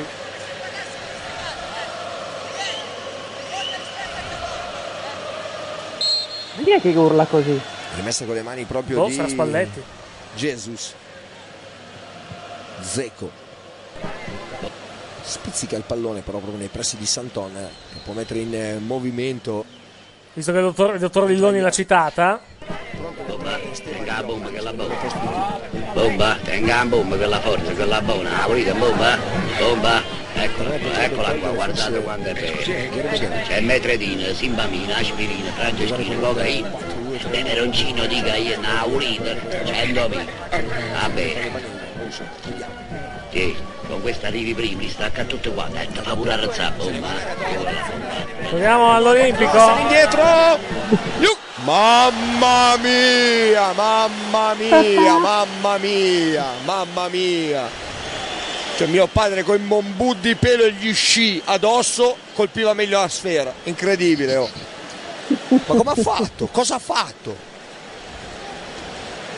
Non ce la fanno rivedere purtroppo. Ricordiamo che c'è ancora in trending topic la mamma di Recalcati. Chiedo alla regia di non farcelo rivedere perché veramente ma non dipende dalla sua regia, perché si avvicina in questo momento a questa disciplina, una cosa inguardabile, però vabbè. Perotti, Salain 6 metri in fuorigioco perché gli ha dato il pallone, non si sa, meglio così. Tanto è pronto Stevan Jovetic al debutto in campionato, vedremo al posto di chi. Di bene in meglio direi. Candreva. Ah cazzo, gli sta facendo i cambi di Berg, poi magari gli risolve la partita. Ma è capace. E c'è Antonio Candreva. Fischi per Candreva. Veramente beccato dai fischi. Ex laziale, giustamente. Poi Lazio. E ci sta, dai.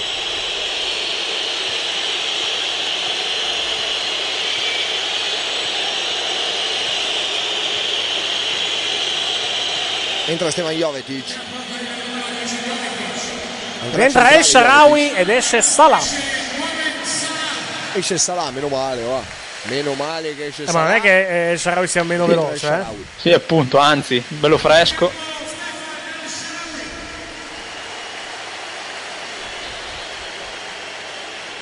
Non è contentissimo Salah, avete visto lo sguardo con Spalletti.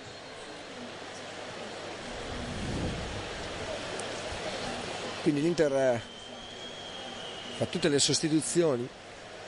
Nyukurini, Agatomo e Jovetic. Nyukurini che ha fallito il qualcuno ha 20 minuti per disfarsi i legamenti dell'Inter. Perché tiro, quando finisci i cambi con 20 minuti di anticipo la sfiga, la sfiga è sempre in agguato, esatto. Vanega dalla parte opposta, Jesus si fa superare dalla sfera, la teniamo in campo noi, bene così. Ma era il giocatore o un'esclamazione? C'è un fallo ancora di Jesus, grosso come una casa. Come non rilevata l'arbitro? Banti! No, non c'è. Dai, bisogna essere sinceri. Non c'è. Ha visto bene l'arbitro.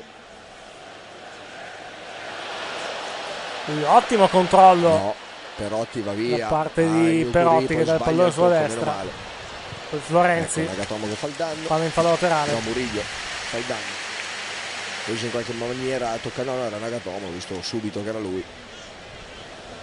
Meno male che l'ha buttata in fallo laterale, va, giocatore della Roma. Jovetic, non ottimo il primo pallone toccato, meglio il secondo. Nagatomo, Nagatomo subito perde palla. Zeko sbaglia tutto, Miranda.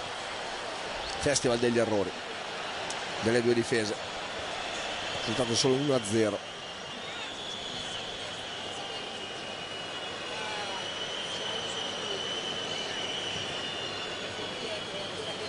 Banega, Ever Banega, tocco per Nyukuri, ancora Banega, limite d'area di rigore, c'è l'1-2, Banega in aria, Banega! Gol, come fosse fuori, invece gol, pareggio dell'Inter con Banega al 26esimo e mezzo nel corso del secondo tempo. Come fosse finita fuori, ho aspettato un attimo perché non ero sicuro che fosse finita dentro e invece c'è il pareggio dell'Inter. Bella azione, tra l'altro.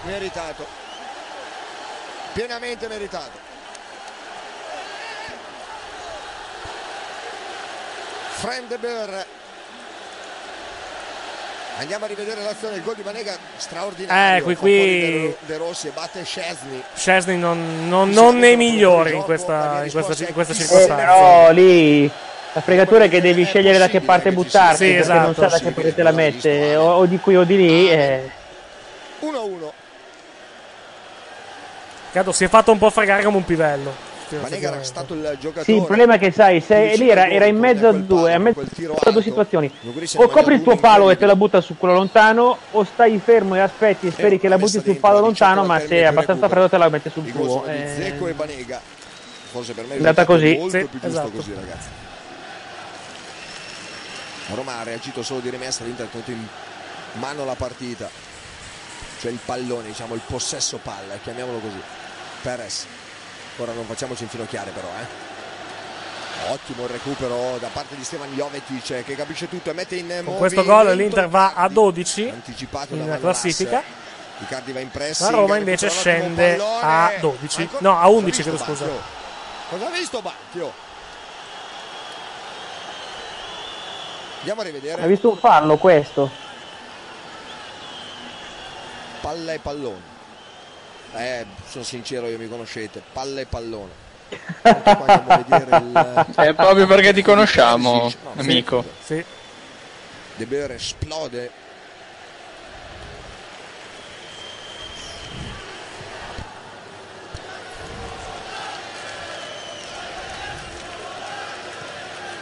Non c'è su YouTube quello che stavo cercando, purtroppo. Jesus Strootman. Miranda, calcio di punizione. Il pezzo di Macho Man purtroppo non c'è su YouTube. C'è da altre parti, probabilmente. Non ce l'ha.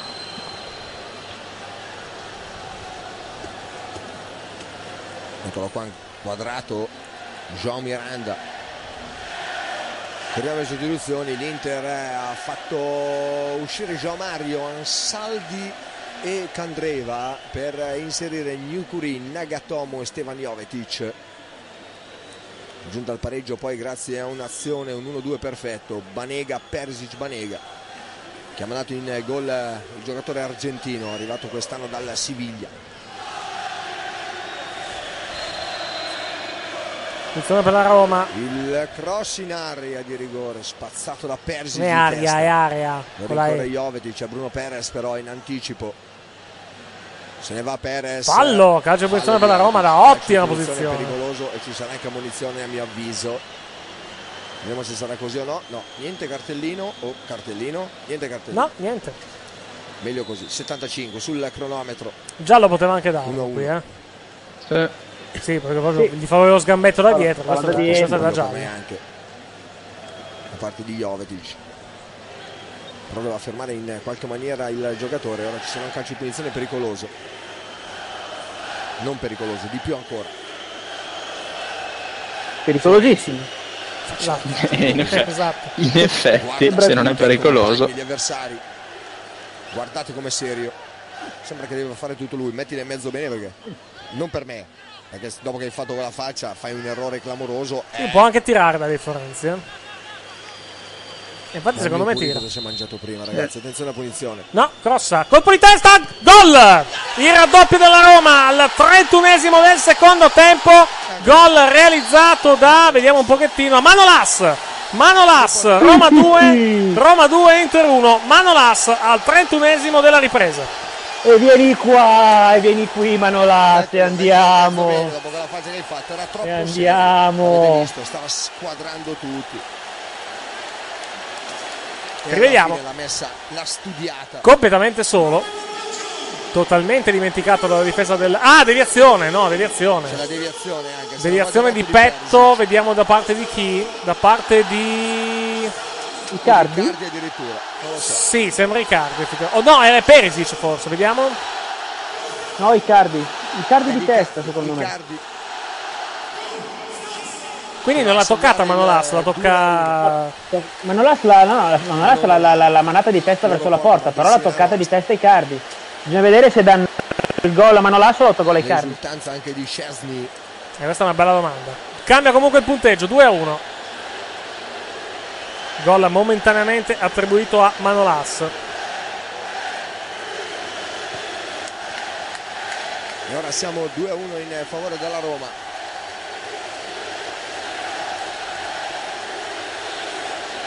L'ho visto troppo serio Florenzi che studiava il tutto, l'ha messa in campo, l'ha messa bene, non ha fatto errori, ha fatto un cross pennellato per la testa di Manolas e 2-1 in favore della Roma. Perisic, Murillo che stava facendo un mezzo danno su Dzeko, poi Nuturi che la recupera, Medel, forza ragazzi, Banega, il numero di Banega perde palla per un istante, poi lo va a recuperare Jovetic, Gary Medel su Strootman, fallo, calcio di punizione. Allora c'è in realtà una duplice deviazione, Medel, perché la toccano Perisic e la tocca anche Icardi, perché c'è la sostituzione, c'è una duplice deviazione, c'è Perisic di petto e la deviazione poi da parte di Icardi. Quella di Icardi non è sicuramente volontaria, ma anche quella di Perisic non è volontaria. Alla fine penso che sia gol di Manolas, però sì. Anche perché adesso Perisic lo stava marcando, Icardi era girato di schiena addirittura, quindi rispetto alla porta, quindi penso che nessuno dei due tocchi fosse da considerare. E però te ne entra Paredes nelle fila della Roma. Nagatomo la mette in mezzo, Fabio l'ha presa bene, sì esatto, poi se l'è presa con Jovic, vabbè l'ha fatto lui il fallo, giustamente farà del cazzo lì. 12 più recupero al termine, che è andata anche bene, non è stato punito. Perisic, il cross di Perisic, Icardi, la palla arriva ancora a Medel, apertura dalla parte opposta, il colpo di testa da parte di Santon, poi la recuperano loro, se la trascina in fallo laterale. giocatore della Roma, e quindi la va a recuperare ancora l'Inter. Oh, grazie. Jovetic. Grazie ai nostri ascoltatori. Cross, c'è Perez che la butta fuori. Non c'è nessuno. Ti hai trovato il pezzo che cercavi? Sì. Grazie mille. Con decisione, con la punizione per il 2-1. Adesso lo mettiamo in onda. Nagatomo.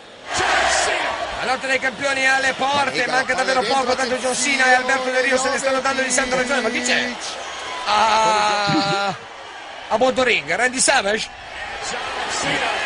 Avete visto, vestito praticamente uguale a Macho Man.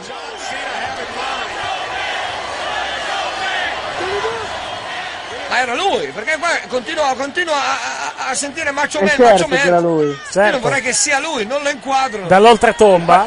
Il fatto che fosse morto da un paio d'anni credo che fosse rilevante. Dettagli. E ci fa vedere Alberto Del Rio, ma Macho Man non ha più niente, ragazzi. Così si vede. Sì, mi sa che è lui, ragazzi. È Randy Savage Macho Man. Lui. Incredibile. Incredibile, sì. Contando che era morto da 2 anni, direi che era effettivamente incredibile, sì. Torniamo. O questo, oppure Recalcati ha scoperto il complotto già degli alieni. Già anticipato da Elio le storie tese secondo cui i morti famosi non sono morti, ma... Esatto, ma si sono trasferiti. Esatto. Medel, Jovetic spazza. Impatto sulla partita meno di 0 quello di Semaia. Ah, giusto, è vero, in grafica manca il gol del Milan, giusto, è vero, correggiamo subito. Il gol, la battuta di Florenzi, ripetiamo. Nella grafica nostra abbiamo era ancora segnato Milan, passa solo 3-3, invece è 4-3 giustamente. E avversari. Correggiamo immediatamente. Avevo quasi un presentimento, così è stato. Porti sfiga evidentemente. Evidentemente. Alla meglio Perez. Manolas sbaglia, meno male. Nagatomo. Medel, Nukuri. Anche Nukuri si è visto poco in partita. Si è visto quando ha sbagliato un gol incredibile. Banega. Forse il migliore dei nostri. Santon. Insieme a Dandanovic. Perisic. Medel, Nukuri. Perisic. Mamma mia, sbagliamo questo tocco e allora ripartono loro, buttando un pallone in avanti però per il vuoto. Dai ragazzi, però veloci, mancano 10 minuti, dai, portiamo a casa almeno il pareggio.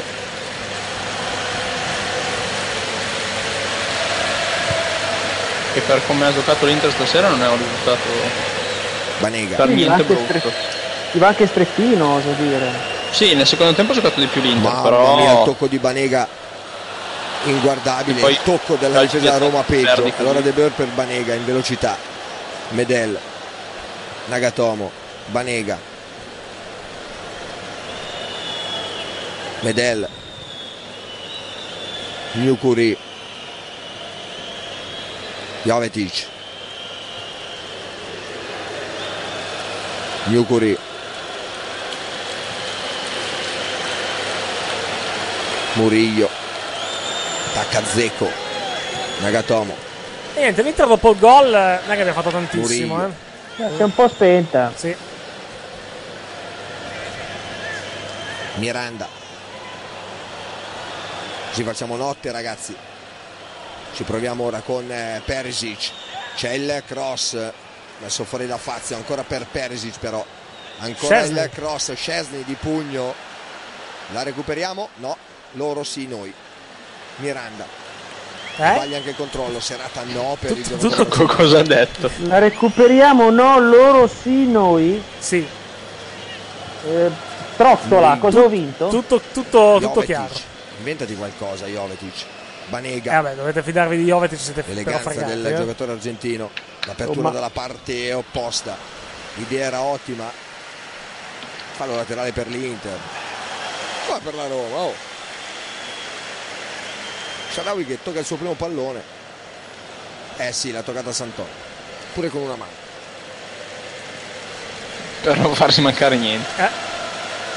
Giustamente, abbiamo fatto 30, fai 31. 15 minuti a battere una rimessa.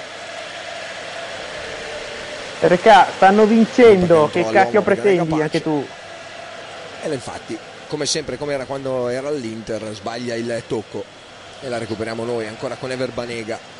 C'è un'amicizia verso Juan Jesus, eh? Sì, sì, ha lasciato un bel ricordo a Milano, evidentemente. Sì. E quindi ne viene fuori la Roma, palleggio ottimo da parte di giallorossi, con De Rossi che sbaglia tutto però. E allora ancora l'Inter, Nukuri. Lungo lancio di Nukuri, anticipato Icardi. E poi De Rossi di testa, un tuffo all'indietro. E intanto Totti che si sta scaldando dal 32esimo del primo tempo. Al 37, no, cos'è? 40esimo entra. Pressing alto di Icardi. Urla Belluini intanto in cuffia. Non me gli dirà, guarda, ti vedo un po' stanco, vai in panchina, entra un altro. 4,5 al termine più recupero.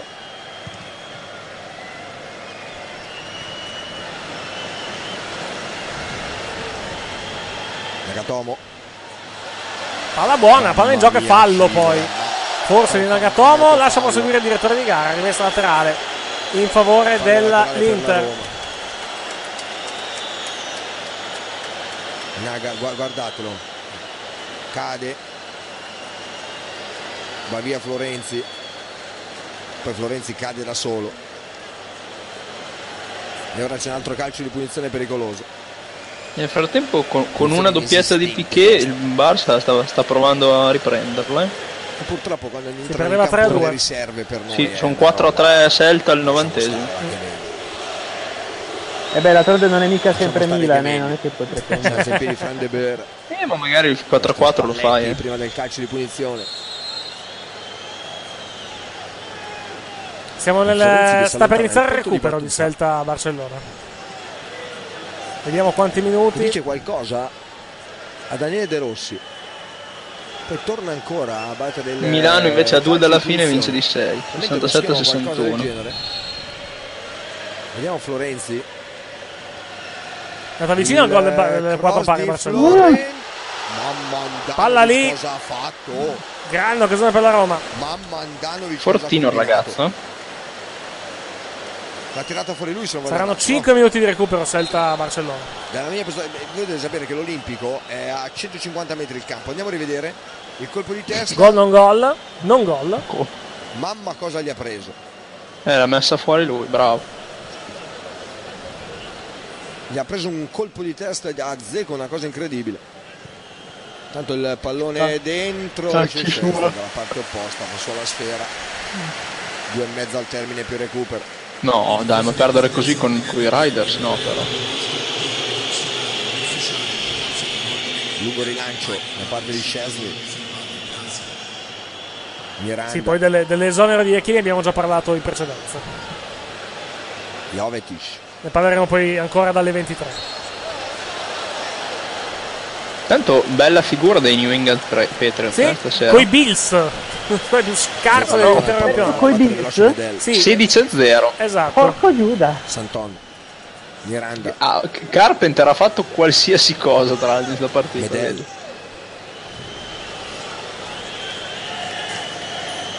Banega. Jean Miranda. Perisic. Medel. Jovetic, Banega. Banega non può far nulla, Jovetic è lì a 1 centimetro. Medel dalla parte opposta, Perisic e Santon e Nukuri. Vabbè, diciamoli tutti. Vediamo se riusciamo a vedere. Niente, scusate. Stavo già ballando. Entra bella, sì. Esatto. Entra Nainggolan. A 1 minuto e mezzo dalla fine. Più recupero. Devi sperare che in questi 5 minuti più o meno faccia qualcosa di decente per guadagnarsi il voto, ma la vedo molto difficile. Ti può segnare. Esatto. Perché o segno o si fa ammonire, non c'è tanti modi di prendere il voto. Un assist magari. Beh, ma mi entrerebbe De Rossi.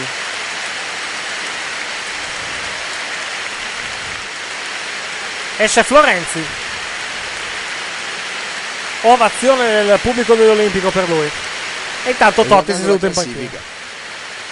La Roma sta pensando di svistagliare la moglie, secondo me. Per questo momento.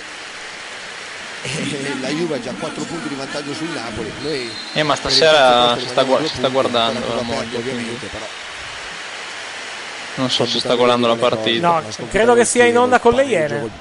Sì, bene, non penso siano in diretta. No, di solito le Iene in diretta col Bologna. Tu vieni a Roma, perdi, ci può stare, ma le altre partite devi portarle a casa. Facciamo un pareggio con il c'è qua il grandissimo così simpaticone di Frank Mattano a presentare. Ah sì? In questo momento sì, Mattano, Gianpaolo Morelli e Ilario Blasio, ho visto. Fortuna che la domenica guardo il posticipo. Guarda, domenica prossima c'è Chievo-Milan. Piuttosto guardo Chievo-Milan. Posticipo di qualità, devo dire. Mi rendo conto però che l'Inter, che senza gli 11 contro Champions, tra l'altro, tecnicamente Cardi non viene servito alla perfezione, rimane fuori completamente dalla manovra nero-azzurra. 3 di recupero, 3 alla fine di speranza per portare a casa un punticino. Roma 2 Inter 1. Più per il morale, secondo tempo meno divertente rispetto al primo, però comunque una partita complessivamente decisamente accettabile. Murillo, Banega, non troviamo spazio, sbaglia Banega, Mazzeco non riesce a recuperare bene la palla che finisce sui piedi di Miranda, poi Santon prova a andarsene in mezzo a 2, mezzo a 3, fermato Zeco, fallo di Nuguri. Nuguri non ne ha combinata una giusta. Ci sono dei giocatori che anche giovani, bravi, non possono far nulla. Ha fatto bene col Bologna, però adesso che ci penso bene, il col Bologna che oggi ha perso in casa col Genoa, che con voi ha pareggiato, però Recca io non farei il fenomeno adesso. Per dire che poi ha perso col Genoa perché il capitano è un imbecille, perché se il capitano del Bologna fosse una persona normale probabilmente in 11 magari avrebbero anche vinto. È finita intanto il 7 di Vigo, batte il Barcellona per 4-3. Per questo non ha giocato neanche Mianghè, a mio avviso. Per questo non è entrato Gabigol. Invece a Roma manca 1 minuto e mezzo alla fine del recupero. Siamo al 47esimo, 46 e 35 sul cronometro. 30 anni che non devono neanche passare dal cancello di Appiano. Qualunque riferimento è assolutamente casuale. Tanto lungo lancio in direzione di Jovetic. Attenzione! Il tocco per Icardi. Anticipato Icardi. Jovetic ancora. Jovetic guadagna forse un calcio d'angolo. Sì, calcio d'angolo per l'Inter.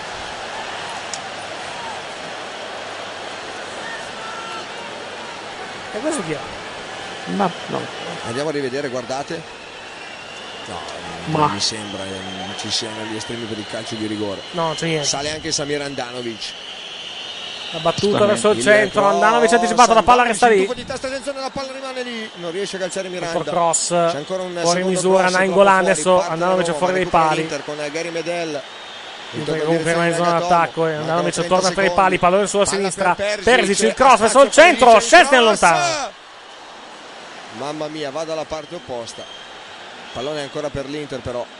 Calcio di punizione, sarà 20 secondi alla fine. Palla ancora nell'Inter.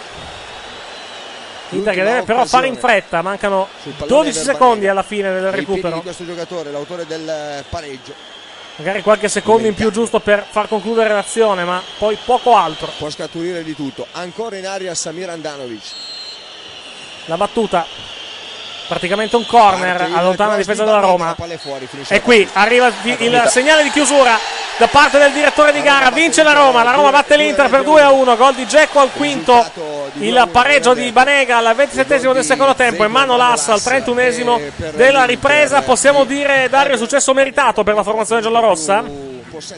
Sì, meritato successo per la Roma, magari non meritata la sconfitta per l'Inter, che ha giocato comunque allo stesso livello, ha prodotto, ha corso, ha avuto occasioni ma non le ha messe. Sta stretta all'Inter la sconfitta, ecco, quello sì. Andrea? Sì, sono abbastanza d'accordo, l'abbiamo visto, hanno giocato molto bene tutti e due il primo tempo. L'Inter ha fatto qualcosina di più nel secondo, quindi probabilmente sì, il pareggio era più che giusto e forse anche il pareggio poteva essere un po' stretto all'Inter, che comunque non ha la difesa. perché quella persa perché non ha una difesa. Sì, problemi cronici dell'Inter, quelli difensivi, non sono di certo una novità per la formazione nerazzurra, che tra l'altro ha anche personaggi in panchina non molto affidabili dal punto di vista puramente tecnico. Quello hanno, e credo che quello avranno almeno fino a gennaio, anche perché non possono ovviamente intervenire. Siamo in attesa dell'intervista flash di fine gara dall'Olimpico, l'avremo tra circa 2-3 minuti, dovessi dire, poi andremo a chiudere la diretta per quanto riguarda il posticipo. Ci ritroveremo dalle 23 per i pallonari. Festeggiano intanto i giocatori della Roma e vanno anche sotto la panchina, mentre intanto Spalletti tenta di dare la mano ai componenti del sestetto arbitrale. Spalletti che esce dal terreno di gioco va ad abbracciare Manolas in queste immagini che abbiamo visto. Manolas, sguardo di Manolas assolutamente allucinato nei confronti di Spalletti. Non si capisce se è in preda all'euforia o al terrore puro. Probabile che fosse terrore puro.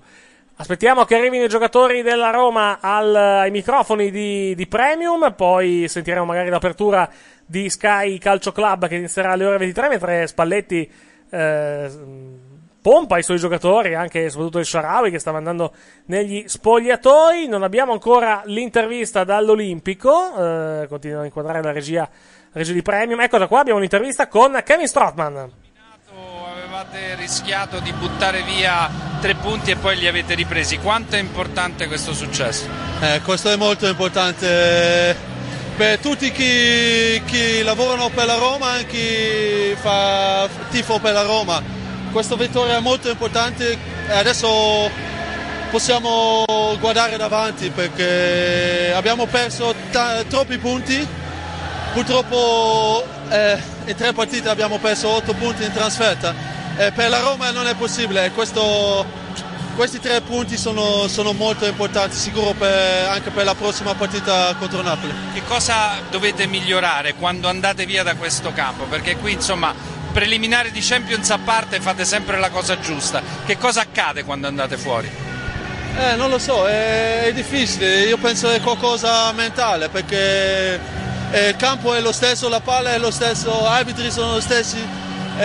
Differenza solo i tifosi, ma noi siamo professionisti e dobbiamo fare il nostro lavoro anche fuori casa e dobbiamo prendere molto più punti fuori casa. Senti, una domanda personale, perché stai giocando con tantissima frequenza, hai messo veramente tutto alle spalle, stai tornando il giocatore che tutti conoscevamo.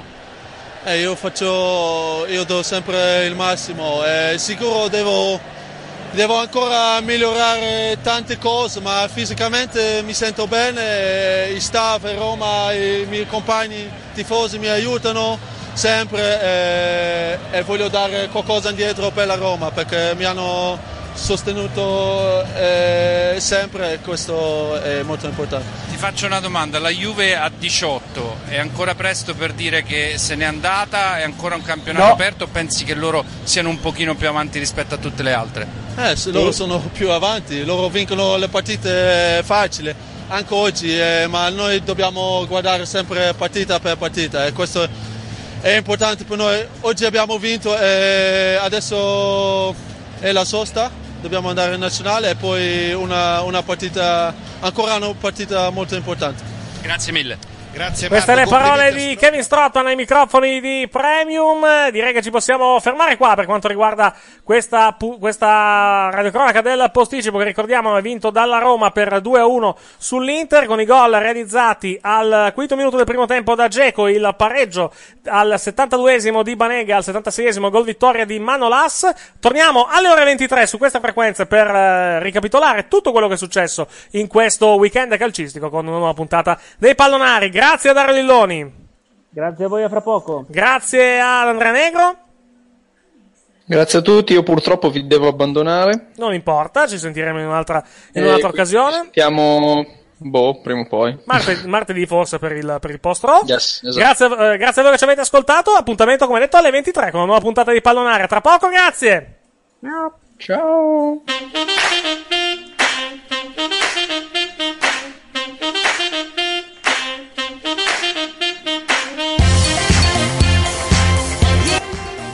Serie A e Team hanno presentato la Serie A Team. In seguito al recente e devastante terremoto che ha colpito il centro Italia, il Dipartimento di Protezione Civile ha attivato un numero telefonico solidale per sostenere la popolazione così duramente provata. Dona subito €2 in favore dei terremotati. È sufficiente inviare un SMS da cellulare o telefonare da fisso al numero 45500. Per informazioni www.protezionecivile.gov.it. 45500. €2 per tornare a vivere. In seguito al recente e devastante terremoto che ha colpito il centro Italia, il Dipartimento di Protezione Civile ha attivato un numero telefonico solidale per sostenere la popolazione così duramente provata.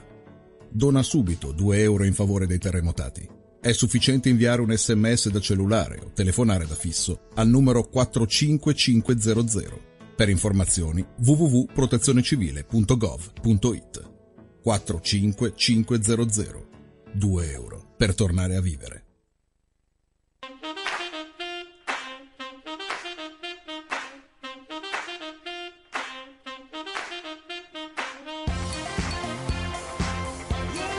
Lega Serie A e Team presentano la Serie A Team.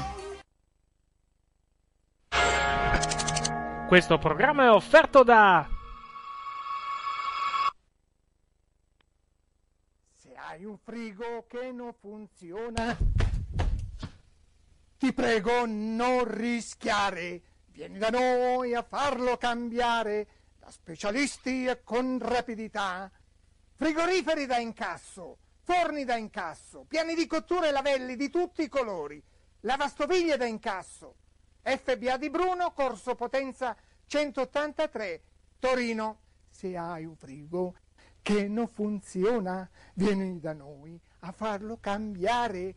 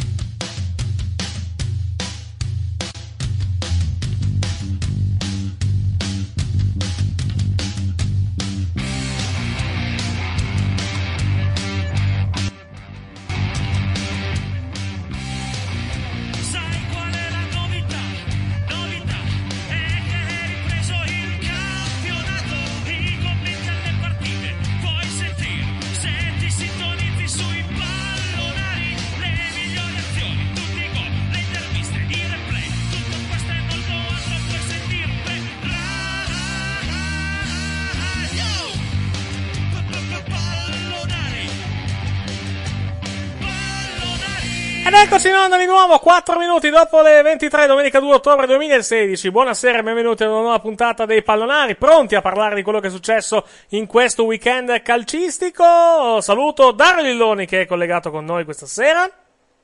Ciao Eric, ciao a tutti. Allora, cominciamo con una cosa che arriva direttamente da Sky, Dario, perché c'è praticamente la trasmissione Sky Calcio Club di Sky, che ha praticamente un algoritmo per calcolare praticamente la classifica della Serie A. Te lo leggo perché noi abbiamo insomma impressione in questo momento. Allora, 0 gol subiti, 2 punti e mezzo. 1 gol subito, 1 punto e mezzo. 1 gol fatto, 1,3. 4 gol fatti, 3 punti. E credo che nasca da questo algoritmo una classifica praticamente della Serie A rifatta e particolare, che vedremo forse tra qualche istante. Eccola qui, che vede Juventus e Napoli in testa con 14,8 punti e il Milan dietro a 12,3, al terzo posto o al secondo, dipende dai punti di vista. Siamo alla follia qui, assolutamente. Non credo. È privo di senso. Assolutamente privo di senso. Senza... Prendi più gol... sulla base dei gol subiti, più punti sulla base dei gol subiti o dei gol fatti, non ho capito. Sui gol fatti e sui gol subiti credo che, cioè per ogni gol fatto credo che sia 1.5 credo, e 4 gol fatti 3 punti, 0 gol subiti 2 punti e mezzo, 1 gol subito 1 punto e mezzo, 1 gol fatto 1 punto e 3, cioè se uno vince 2-1 prende 1 punto e mezzo praticamente, sostanzialmente. Sì, va bene. Se uno fa 4 gol invece piglia 3 punti. Cioè, vabbè, è un casino. Bisognerebbe chiedere a Caressa come mai si è inventato questa follia, oggettivamente, che va in onda su ma su Sky. Sai com'è? Vai, scusa. È l'euforia per la vittoria della Roma. Sì, è uscito questa cosa qui. È probabile che sia quello, Dario. Probabilmente è quello. Adesso un attimo che mi preparo con la gara. Oh, eccoci qua, adesso siamo a posto e abbiamo solamente il nostro ticker. Siamo in attesa del pupazzo che in teoria dovrebbe essere qui con noi, ma credo si sia addormentata, visto che come abbiamo detto durante la radiocronaca mi ha affermato che non dorme da ieri mattina alle 7, quindi dubito che sia in zona. Eventualmente lei si tenga pronto per leggere i risultati del campionato di Serie A. Noi come al solito invece cominciamo con la goal collection, ovvero tutti i gol realizzati in questo weekend calcistico, cominciando dalle partite di ieri, cominciando dall'anticipo che si è giocato ieri sera alle 18, che ha visto di fronte allo stadio Bentegodi di Verona il Chievo e il Pescara. Goal collection, tutti i gol della settima giornata del campionato di Serie A. Castro, c'è anche Birsa all'altra parte, servito di nuovo, corre Inglese all'altra parte, c'è Meggiorini, l'assist arriva, Meggiorini la mette giù, Meggiorini il dribbling, Meggiorini si sblocca, Riccardo Meggiorini, Chievo in vantaggio. Crescenzi è molto rapido, ma arriva prima Castro, è messa malissimo in difesa del Pescara, può andare da solo Inglese per chiuderla, Inglese contro Bizzarri, Inglese 2-0 per il Chievo, letali in contropiede, Inglese fa 2-0. Milinkovic, De Vrij, Parolo è immobile a saltare, palla nel mucchio, la prende Milinkovic, la palla ancora lì e arriva il gol di Immobile, Lazio in vantaggio che sfrutta il corner alla perfezione. Felipe Anderson dentro per Keita, posizione regolare, Keita! Scavalca Carnesi, secondo gol consecutivo, raddoppio Lazio, Felipe Anderson per Keita. Parolo controlla e va a disegnare questo pallone per Lulic, arriva Immobile! Nell'angolino, Ciro Immobile, doppietta per lui e sono 3 i gol di una splendida Lazio. Alexandro. Prova a sfondare a sinistra Alexandro, la mette in mezzo, Dybala, parte il tiro, Dybala, gran gol, Juventus in vantaggio. Bella giocata di Lemina, l'apertura per Higuain, centramento Higuain attacca, grande dribbling, è arrivato Alexandro, Higuain al limite, Higuain, parte il tiro, rete, Higuain, splendido gol, raddoppio della Juve. Higuain non sta con Zambelli, lo vince Zambelli, poi sbaglia il tocco, regala il pallone, e Higuain, e la Juve, cala il tris, ancora Higuain, 3-0. Buon il numero da parte di Papu Gomez che poi va a cercare proprio Petagna in area, Petagna! Secondo gol consecutivo per Petagna, al 9° minuto, l'Atalanta è già in vantaggio. Di Gennaro carica il sinistro, Di Gennaro e il gol del vantaggio al 38° minuto. Palla dentro per Borriello in area di rigore, posizione regolare, Borriello sinistro, traversa clamorosa di Borriello, la palla respinta in campo, ancora Padoin, il raddoppio del Cagliari all'11° minuto. Batte Adrian Stojan che tira in porta addirittura e trova un gol pazzesco, Stojan al 91° minuto.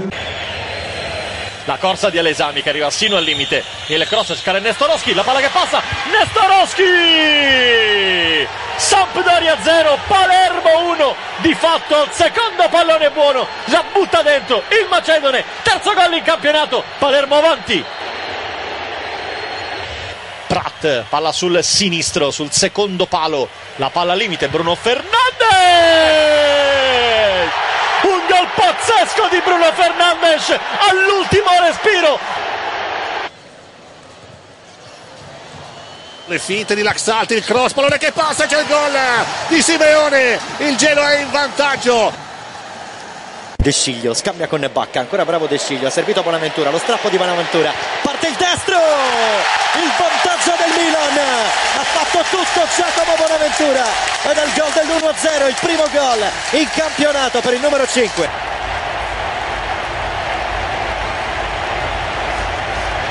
Palitta, Abate, sbaglia tutto Abate, ne approfitta Politano, attenzione Politano, zona tiro, Politano vuole superare tutti, Politano ha pareggiato Matteo Politano, dura poco la gioia del Milan, ringrazia Politano, 1-1.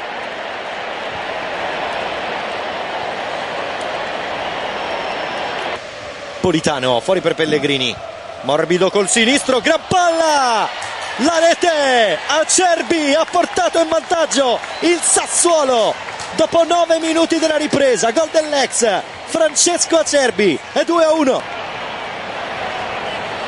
Pellegrini, autore dell'assist splendido per Acerbi.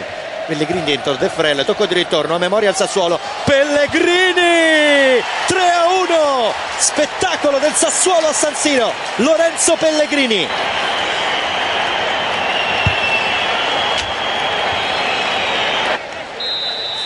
Il fischio dell'arbitro, Carlos Bacca, 3-2, il Milan si rimette in corsa. Ma Bonaventura, eccolo il suo cross con il destro, non esce Consigli, va Paletta più in alto di tutti, ma non ci arriva, da fuori Locatelli, che gol, il primo in Serie A, Manuel Locatelli, fantastico, e gol del 3-3, sinistro all'incrocio.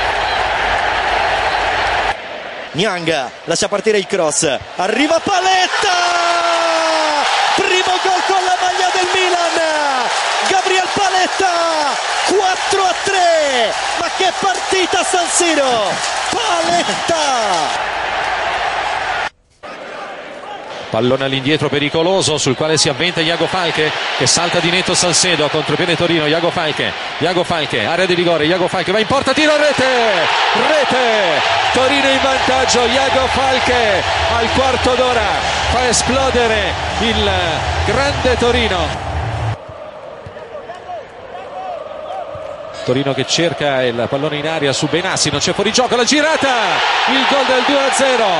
Niente da fare per Tatarusanu, bandierina giù dell'assistente, il Toro raddoppia esattamente dopo un'ora di partita, il gol primo in stagione è di Marco Benassi, 2-0.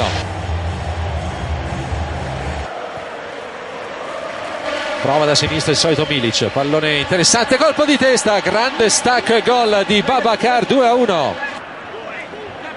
Questi i gol delle partite fino al posticipo, adesso gli highlights di Roma-Inter.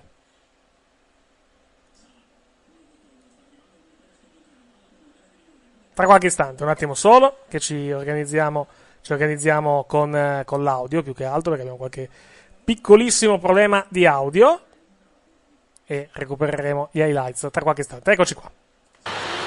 Sala, 1 contro 1, sta arrivando Bruno Perez come un treno, palla per lui, nera di rigore, Bruno Perez affonda, mette il centro per Dzeko, che porta in vantaggio la Roma, dopo 5 minuti, è di Dzeko, 1-0, grande azione, grande calcio.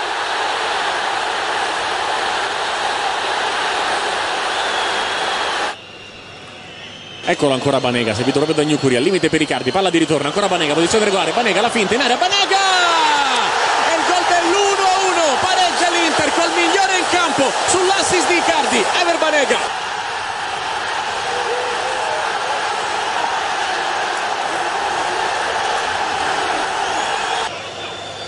Va Florenzi, forte e teso dentro, c'è doppia deviazione, la palla in porta, forse Manolassa, toccato per ultimo, e comunque 2-1 per la Roma, che ritorna in vantaggio a un quarto d'ora dalla fine. E questi dunque gli highlights della partita di questa sera tra Roma e Inter. Allora noi andiamo a vedere quello che è successo numericamente in questo weekend calcistico. Siamo orfani ancora una volta del pupazzo, quindi dovrà occuparsene lei, dottor Villoni, con tutti i risultati di questa settima giornata del nostro campionato, giornata che poi ci porta alla sosta, in programma la prossima settimana, poi il campionato di Serie A riprenderà tra 2 settimane con la giornata numero 8, di cui vi diremo il programma più avanti. Allora andiamo con i numeri di questa giornata calcistica, prego dottor Villoni. Allora, cominciamo con le partite di sabato. A Pescara, Chievo batte Pescara 2-0. A Udine, Lazio batte Udinese 3-0. E poi le partite giocate oggi. Ad Empoli, Juventus batte Empoli 3-0. Atalanta-Napoli 1-0. A Bologna, Genoa batte Bologna 1-0. Cagliari, Crotone 2-1, Sampdoria-Palermo 1-1, Milan-Sassuolo 4-3, Torino-Fiorentina 2-1, Roma-Inter 2-1. La classifica della Serie A dopo 7 giornate. Juventus 18 punti, campione d'Italia. Napoli. Aspetta, non cominciamo. Siamo alla settima giornata, ok? Che la Juve è in questa mini fuga, però già a dire queste cose, insomma, è un po' presto. Prego, comunque. Juventus 18 punti, Napoli 14, Roma, Lazio, Chievo e Milan 13, Genoa, Torino, Inter 11. Cagliari Bologna 10, Atalanta Sassuolo 9, Fiorentina 8, Sampdoria Udinese 7, Pescara Palermo 6, Empoli 4, Crotone 1. Ricordiamo Genoa e Fiorentina una partita in meno. Che verrà recuperata nel mese di dicembre, adesso non ricordo la data precisa, ma sarà recuperata nel mese di dicembre. La classifica invece dei marcatori del nostro campionato. Abbiamo Bacca, Higuain e Icardi con 6 reti, Belotti, Callejon, Dzeko a 5, Borriello, De Frel, Iago Falque, Immobile, Franchessié, Milik a 4, destro Nestorowski, Perotti, Petagna, Salah e Verdi a 3 e poi una batteria di giocatori tra i quali Babacar, Keita, Baselli, Berardi, Birsa, Castro, Fernandez, Hamsik, Khedira, Manai, Mertes e Muriel a 2. Vabbè, li sta leggendo tutti praticamente, o si è fermato alla M. Mi sono fermato alla M. Ah, ok, benissimo, va bene. Va bene.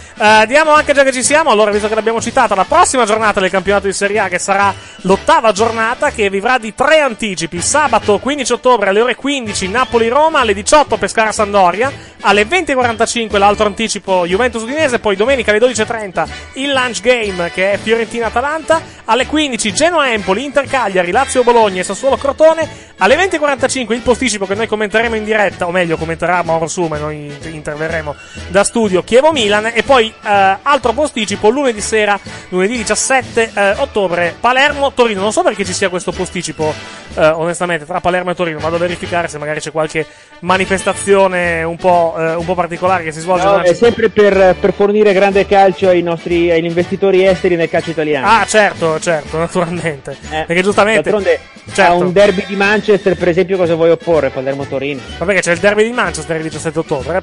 No, era per dire. Ah, ok, immaginavo. No, vado a cercare più che altro se ci sono i vari comunicati per quanto riguarda i posticipi, più che altro per vedere come mai la partita tra Palermo e Torino verrà giocata lunedì 17. C'è un motivo particolare. No, c'è un motivo per la sesta giornata, ma non c'entra assolutamente nulla. Vediamo un attimo se trovo tutto qui sul sito della UEFA, buonanotte, della Serie A. Eccoci qua, allora, 8ª giornata, Palermo-Torino viene posticipata lunedì alle 20.45 su indicazione dell'Osservatorio sulle manifestazioni sportive del Ministero dell'Interno.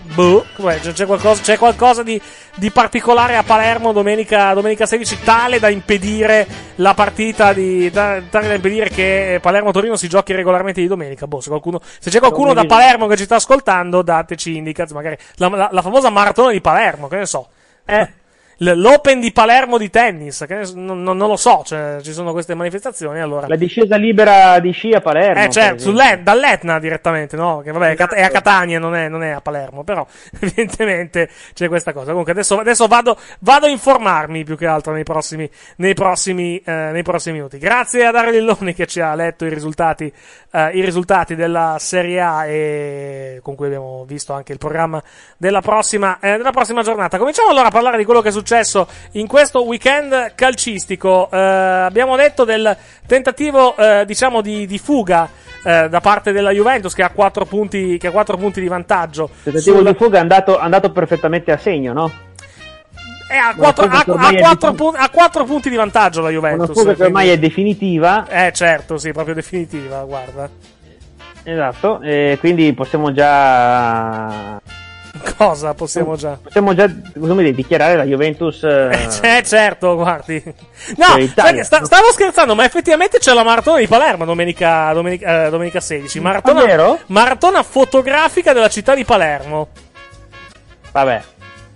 Vabbè, però penso che sia al mattino, non penso che sia tipo il pomeriggio, o che sia una cosa da impedire praticamente. Devi fare 42 km e 195 metri facendo foto, se no sei squalificato. Allora, italiafotomarathon.it è la maratona fotografica. Allora, programma, vediamo un attimo. Ah no, finisce a mezzanotte sta roba, quindi allora sì, allora ecco perché si gioca poi il giorno dopo. Allora, si inizia alle 9 di mattina, registro, registrazione, consegna magliette e kit di partecipazione. Alle 10 primi 3 temi di gara. Poi alle 13 distribuzione 3 temi di gara. Alle 16 distribuzione ultimi 3 temi di gara. Tempo fino a mezzanotte praticamente. Ora 23:59 del giorno successivo. Termine per eventuale post-produzione e caricamento delle immagini sul portale. Pubblicazione dei vincitori entro 120 giorni dall'evento. Se la pigliano comoda, evidentemente. E niente, tu devi girare in giro per la città, praticamente ti danno dei temi tipo la carruba, per esempio, e tu devi andare in giro per la città di Palermo a trovare queste cose. L'idea, non capisco se l'idea è una puttanata o una genialata. Adesso ma a Milano cosa potrebbero fare? Magari una cosa di questo tipo. Italia Fotomarathon. Vabbè, vedremo se ci saranno altre. Allora, c'è stato un tour, effettivamente, l'hanno fatto a Torino. A Milano l'hanno fatto a giugno sta roba, effettivamente. Bisogna vedere se. Adesso vado a vedere i temi che è andato nella città di Milano. Lei cosa suggerirebbe? Sai che così a occhio non mi viene in mente niente. Sì. Che potrei suggerire di analogo. Ma detto che si concorre per una fotocamera Canon EOS 80D, una PowerShot, un tablet. Quindi, comunque, ci sono dei premi, diciamo, abbastanza decenti, tutto sommato. Lei si diletta di fotografia, dottor Villoni? Fortunatamente no. Ecco, la sua fidanzata invece si diletta di fotografia? Non saprei. Ah, ho capito. No, non direi. Ho capito, va bene, allora lasciamo stare. Vabbè, parliamo di quello che è successo nel weekend calcistico. Abbiamo fatto questa parentesi abbastanza bizzarra. La Juventus che ha battuto oggi l'Empoli per 3-0. La Juventus che ha faticato, però.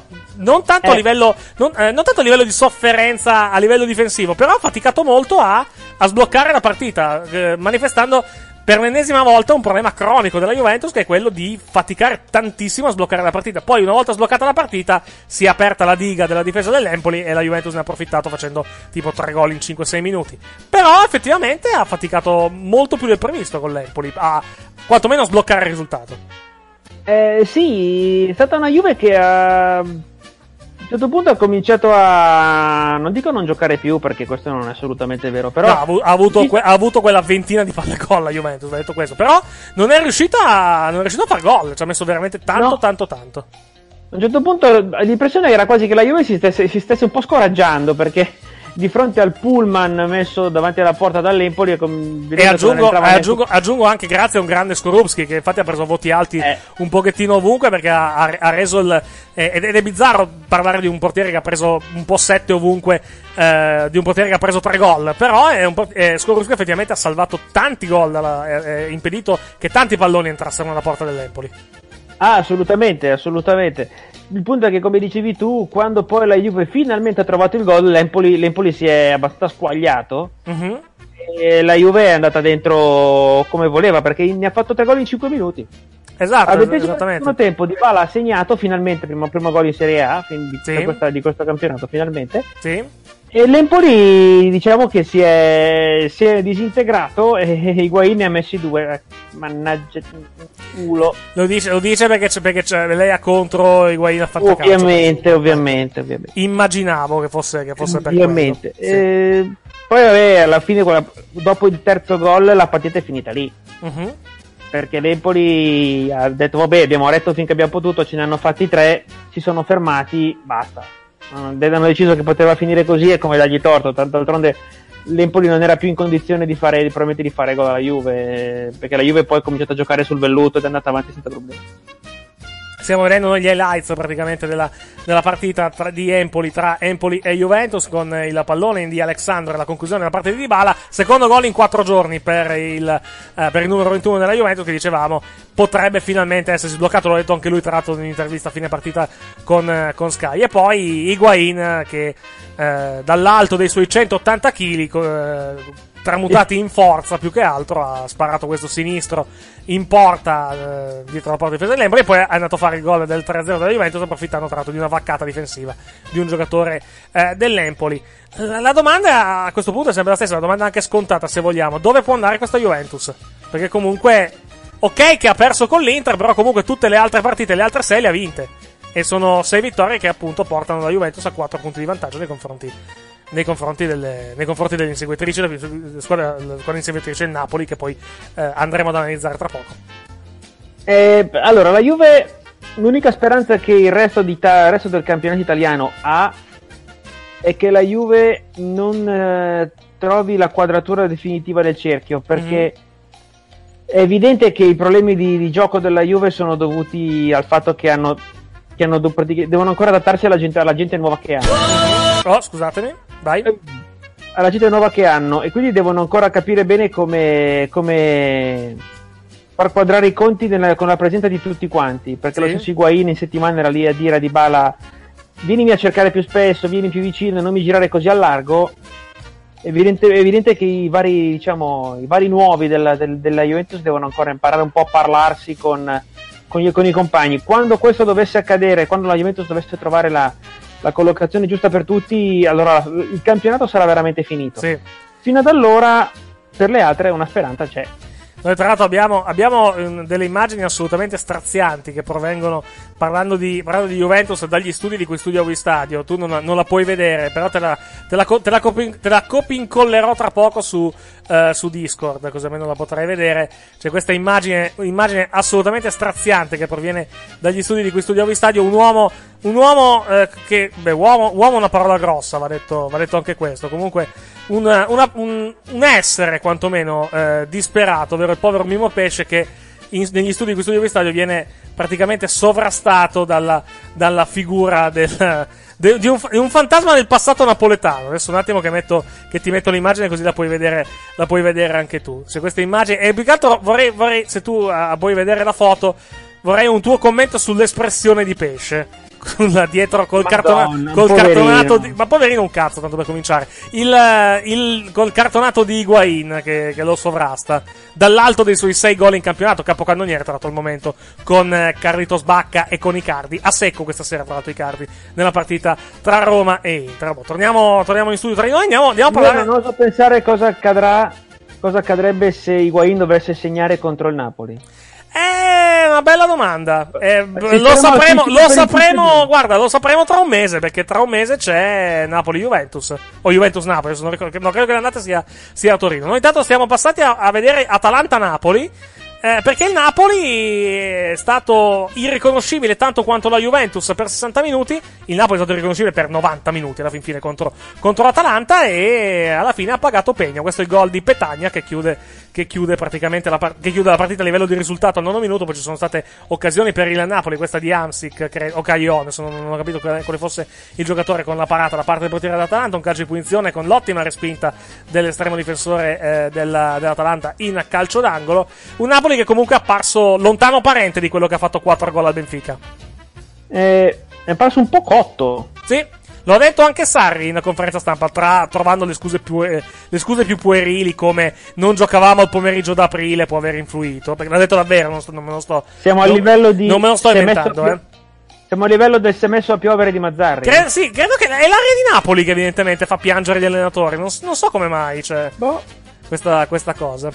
Stavamo giocando bene e poi si è messo a piovere, siamo a quel punto lì. Però abbiamo battuto più calci d'angolo di tutti, direbbe qualcuno. Sempre quello, tra l'altro, Probabilmente c'è Blatter che dalla sua cella sta sorridendo. Nella classifica praticamente dall'8 febbraio al 10 marzo, il Napoli è in testa al campionato. Questo è vostro però, non è del Napoli. Che si era inventato le classifiche a seconda del mese, era il vostro futuro ex amministratore delegato, no?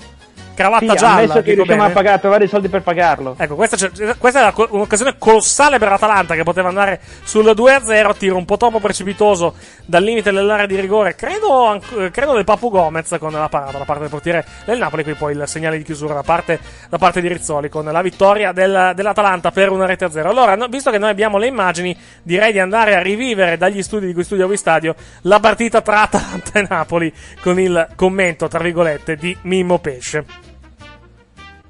Eccoci qua. Il capitano Gomez che salta un giocatore del Napoli, palla in mezzo verso Petagna che non ci arriva. Petagna, gol! Petagna mette dentro Petaglione. Petagna all'ottavo minuto di gioco. Che bambola della difesa del Napoli. Un attimo, adesso mettiamo anche le immagini. Ma questo Napoli, ma come gioca bene. Petaglione. Riesce comunque. Comunque è stata un'azione meravigliosa, hanno cambiato fronte da sinistra a destra, palla a Dramé, palla lunga a Gomez, salta l'avversario, fa un traversone incantevole, la mette col contagiri a Petagna che batte Pereira, ma ha sbagliato Koulibaly. Allora c'è stato un cross, calcio d'angolo, già battuto la palla in mezzo, salta Pereira che la allontana, ma ancora Dramé che la prende, limite dell'area, palla al gol, Atalanta che viene respinto per l'ennesima volta, lo recupera Mertens, ma è Masiello, mamma mia, Masiello è finita, l'Atalanta bergamasca calcio vince 1-0. Pensate un po', Pesce avrà detto 4 parole in tutto il filmato, quantomeno. Poverino, affranto anche lui. Sì. Cosa gli vuoi chiedere? Stavo cercando, tra l'altro, se c'erano altri rappresentanti del tifo napoletano che potevamo usare. Sì, ce l'abbiamo, e come? Audio. Ti ha portato a quella opportunità per Hamsik, che però il nostro capitano non ha sfruttato. Torniamo in cronaca diretta, 8 minuti di gioco del primo tempo, 0-0 il punteggio. Dramé sulla linea bianca, laterale, e poi Gomez, inseguito da Yussai. Traversone, mamma Petagna, e c'è il vantaggio dell'Atalanta. Si è ritrovato un pallone comodo sul sinistro, e lì avrebbe fatto gol chiunque. Grazie. Non so cosa sia successo, rivedendo dalle immagini potremo capire di più. Vabbè, è stata una vaccata difensiva. Andiamo però all'Olimpico, c'è la conferenza stampa di De Boer. Sempre sta molto tranquilla quando ha la palla. E per me era un giocatore molto importante per la Roma. E mi piace che sta giocando ora molto volta in la Roma, perché ha tenuto molto infortunio, questo un anno fa, e per me non solo per la Roma, però anche per l'equipo nazionale sarà un giocatore molto importante. Grazie, buonasera.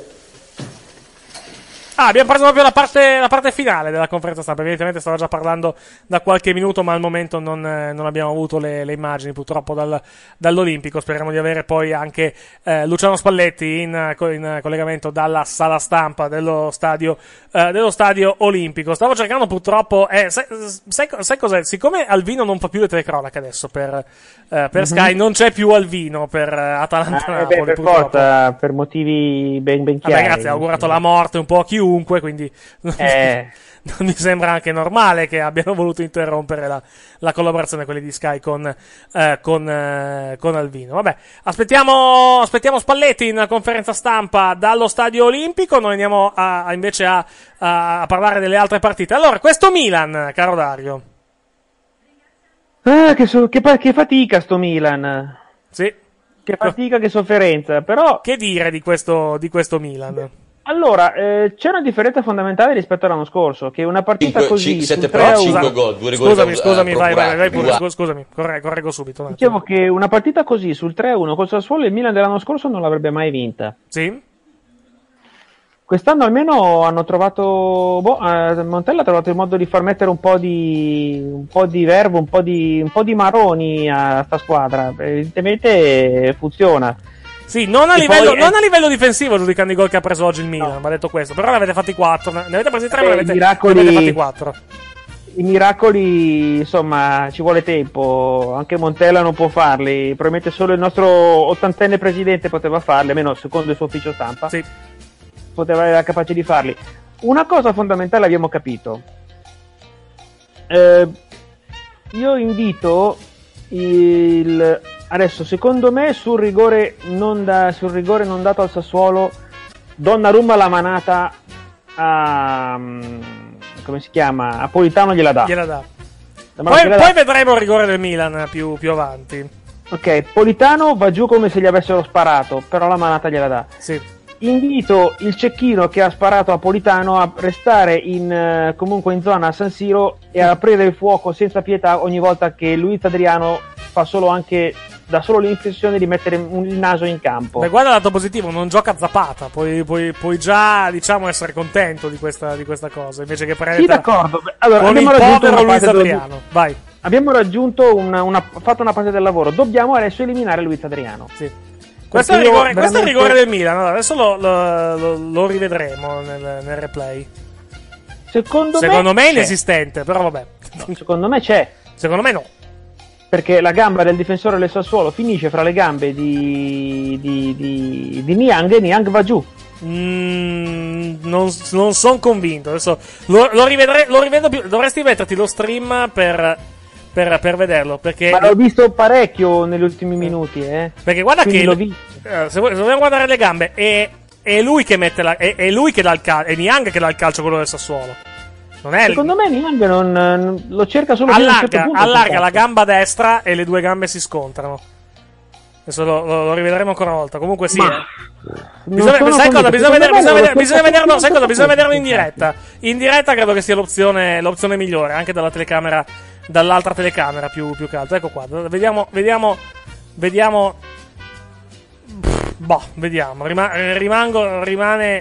Rimane per me abbastanza dubbio. Comunque lo riguardiamo ancora una volta. Eccolo qua.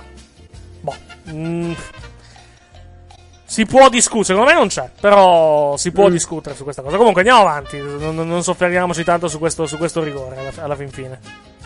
Dicevo che ci è andata bene anche per un fattore, cioè che sul 3-1 secondo me il Sassuolo l'ha data per vinta. E non si aspettava che il Milan tornasse fuori così.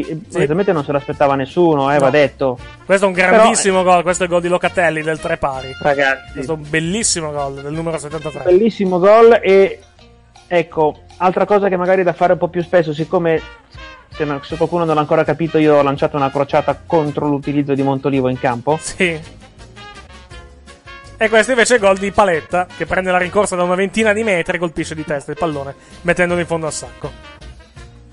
Insomma, più Locatelli, meno Montolivo. fa bene a tutti, direi. Fa bene a voi del Milan. A voi del Milan più che altro. Sì, esatto. Va bene. Stavo cercando se c'era. Purtroppo non c'è in questo studio stadio la partita del Milan contro il Sassuolo, sfortunatamente, quindi non possiamo utilizzare questo file.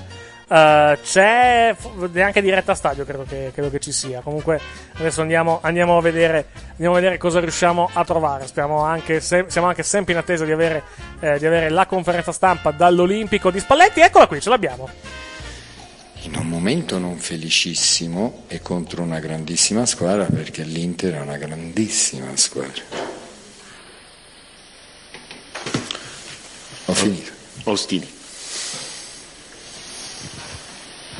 Buonasera mister. Sì. Si può sapere la scelta di Nainggolan in panchina, se aveva un problema fisico, una scelta normale di gruppo? Perché comunque credo sia la prima volta da quando è a Roma che Nainggolan non viene scelto. Nainggolan aveva un affaticamento ad un flessore, per cui poteva essere rischioso farlo giocare un pezzo importante della partita. però poi la Roma ha tanti altri calciatori forti e qualche volta si può anche scegliere, ecco. Fa parte del ruolo dell'allenatore, non è detto che uno debba giocare sempre. È chiaro che poi farà meno di calciatori che hanno questa qualità come lui, avere forza, corsa, disponibilità a lottare, diventa sempre difficile, però si può fare. In questo caso lui aveva questo problema flessore che ha aiutato questa scelta qui, perché poi gli è capitato ora negli ultimi 2 allenamenti. Però abbiamo altri calciatori forti ugualmente dentro la squadra che possono far parte degli 11 titolari. Scipioni. Buonasera mister, in una partita dove c'è questa comunque bella vittoria determinante anche per la classifica, io ho notato una Roma poco cinica nel primo tempo, cioè quelle 2 accelerazioni di Salah, Florenzi, certo. Cioè queste situazioni che la Roma non riesce a sfruttare, che avrebbero dato sicuramente più tranquillità alla squadra in un finale che insomma dopo il gol che ha fatto la Roma è stato sempre un po' a batticuore, ecco. Forse c'è questo lato negativo, essere più cinici da parte della Roma? Ma questo si dice spesso purtroppo, per cui penso di dover riporre questa possibilità, perché sul fatto del creare opportunità importanti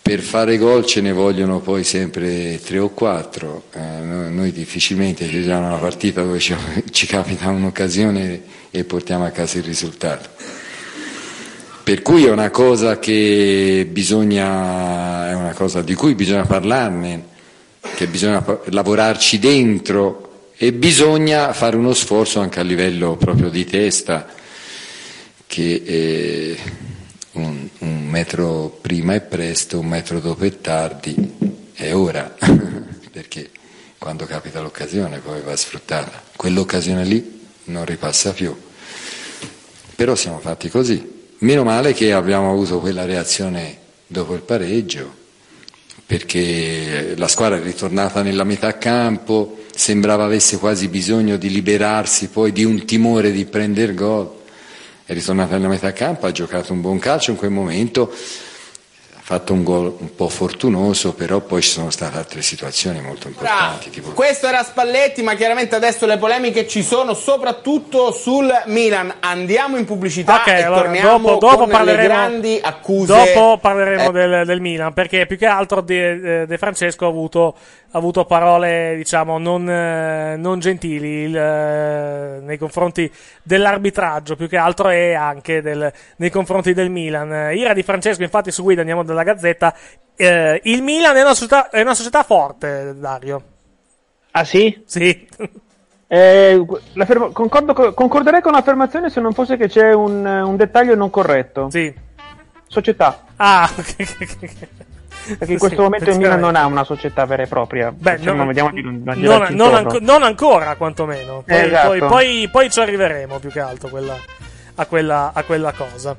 Un attimo che mettiamo in diffusione più che altro la pagina della Gazzetta. Eccola qui. Sassuolo, Di Francesco, il Milan è una società forte. L'allenatore della squadra neroverde è arrabbiato per la direzione di gara di guida, loro dovevano vincere e hanno vinto, situazioni determinate da episodi visti da tutti, la storia si ripete come gli era già successo alla guida del Lecce. Di Francesco è costretto a incassare una rimonta del Milan. È vero che allenava Di Francesco nel Lecce contro il Milan quando avete vinto 4-3, perdendo 3-0 peraltro in quel caso. Gli episodi spesso determinano le situazioni, ma quando sono episodi puliti, è una gara che è andata in un certo modo, il Milan è una società più forte, noi siamo una piccola realtà, non abbiamo giocatori convocati da Ventura, loro ne hanno 5, significa che siamo più scarsi, ma abbiamo dimostrato sul campo di meritare qualcosa in più rispetto alla sconfitta, hanno anche pescato un paio di jolly sui gol. Gli arbitri non si contestano nella forza e quando non si fanno condizionare. Voi avete visto tutto, non voglio giudicare gli episodi, non sono qui per farmi squalificare. Dico solo che le dinamiche di una gara possono essere spostate da certe situazioni. Faccio i complimenti ai ragazzi per l'atteggiamento, ma Milan è più forte, doveva vincere e ha vinto. Mi tengo la mia grande prestazione e mi tengo i miei giovani. Domani leggerò Milan voto 8 e Sassuolo voto 5, ma non mi interessa perché mi tengo l'atteggiamento dei miei ragazzi. Dispiace vedere questi episodi a San Siro dopo aver fatto una partita del genere. Queste le parole, diciamo, abbastanza al vetriolo dell'allenatore del Sassuolo, Dario. Sì, beh, brucia, ma lo posso capire, insomma, brucia perdere una partita così quando eri davanti 3-1.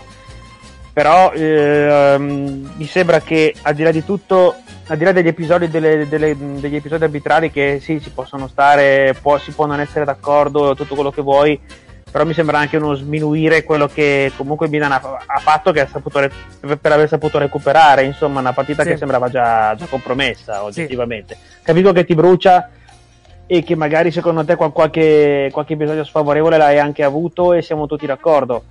Però se il Milan non avesse comunque continuato a giocare, o quantomeno non si fosse rialzato dal baratro dei primi 20 minuti del secondo tempo, a quest'ora non saremmo qui a parlare di una rimonta e di una vittoria. Quindi allora, visto posso capirlo, ma esagerato. Visto che abbiamo come posso dire, abbiamo robe che possono, possono interessarti, perché chiudiamo la parentesi Sassuolo Milan con il filmato di Crudeli, che mi hanno detto che era abbastanza entusiasmante. Eccolo qua.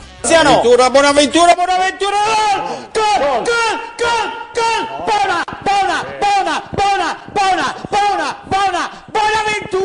Ed è gol! Bonaventura! Una sassata in diagonale che sorprende Consigli!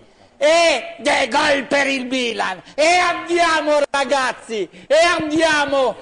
ragazzi! Con Bona si vince! Quanto è buona Ventura! E andiamo! 1-0! Una grande sassata da fuori con una deviazione. No, attenzione, pericolo! Sassuolo ed è gol! Un disimpegno sbagliato di Mattia Di Sciglio innesca il giocatore napoletano che entra in area, evita l'intervento di Donnarumma e mette nella porta incustodita. 1-1, erroraccio. Mamma mia. E il Milan ritorna a quota 11, esattamente 11 minuti. Attenzione. Pellegrini, palla dentro. Incredibile. Gol. Sì. Ed è gol di Acerbi che si è inserito, incuneato nell'area, sbarcatissimo, si è infilato in area, tutti fermi, e di piatto ha messo dentro un gol. Acerbi, ex milanista. Complimenti. Neanche che li tiene in gioco tutti. 2-1. Attenzione! Altro gol del Sassuolo! Altra dormita generale! Vergogna! 3-1. Grande merito agli emiliani di Francesco. 3-1. Di chi è il terzo gol, Tiziano? Politano? Ancora lui? No. Pellegrini. Pellegrini. Questa partita si potrebbe. Carlo sbacca dagli 11 metri. Si riapre. Carlo sbacca. 23 minuti, 24. Carlo sbacca.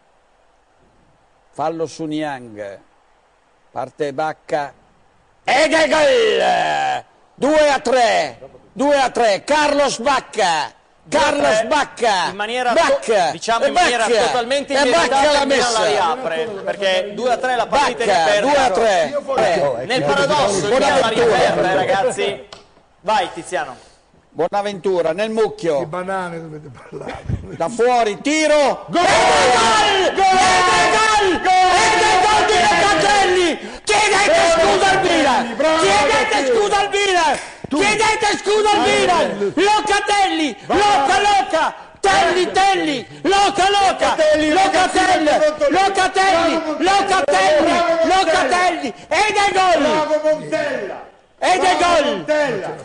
è gol! 3-3!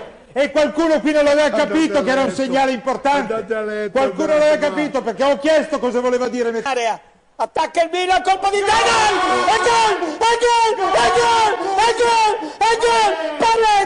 Paletta! Portatemi il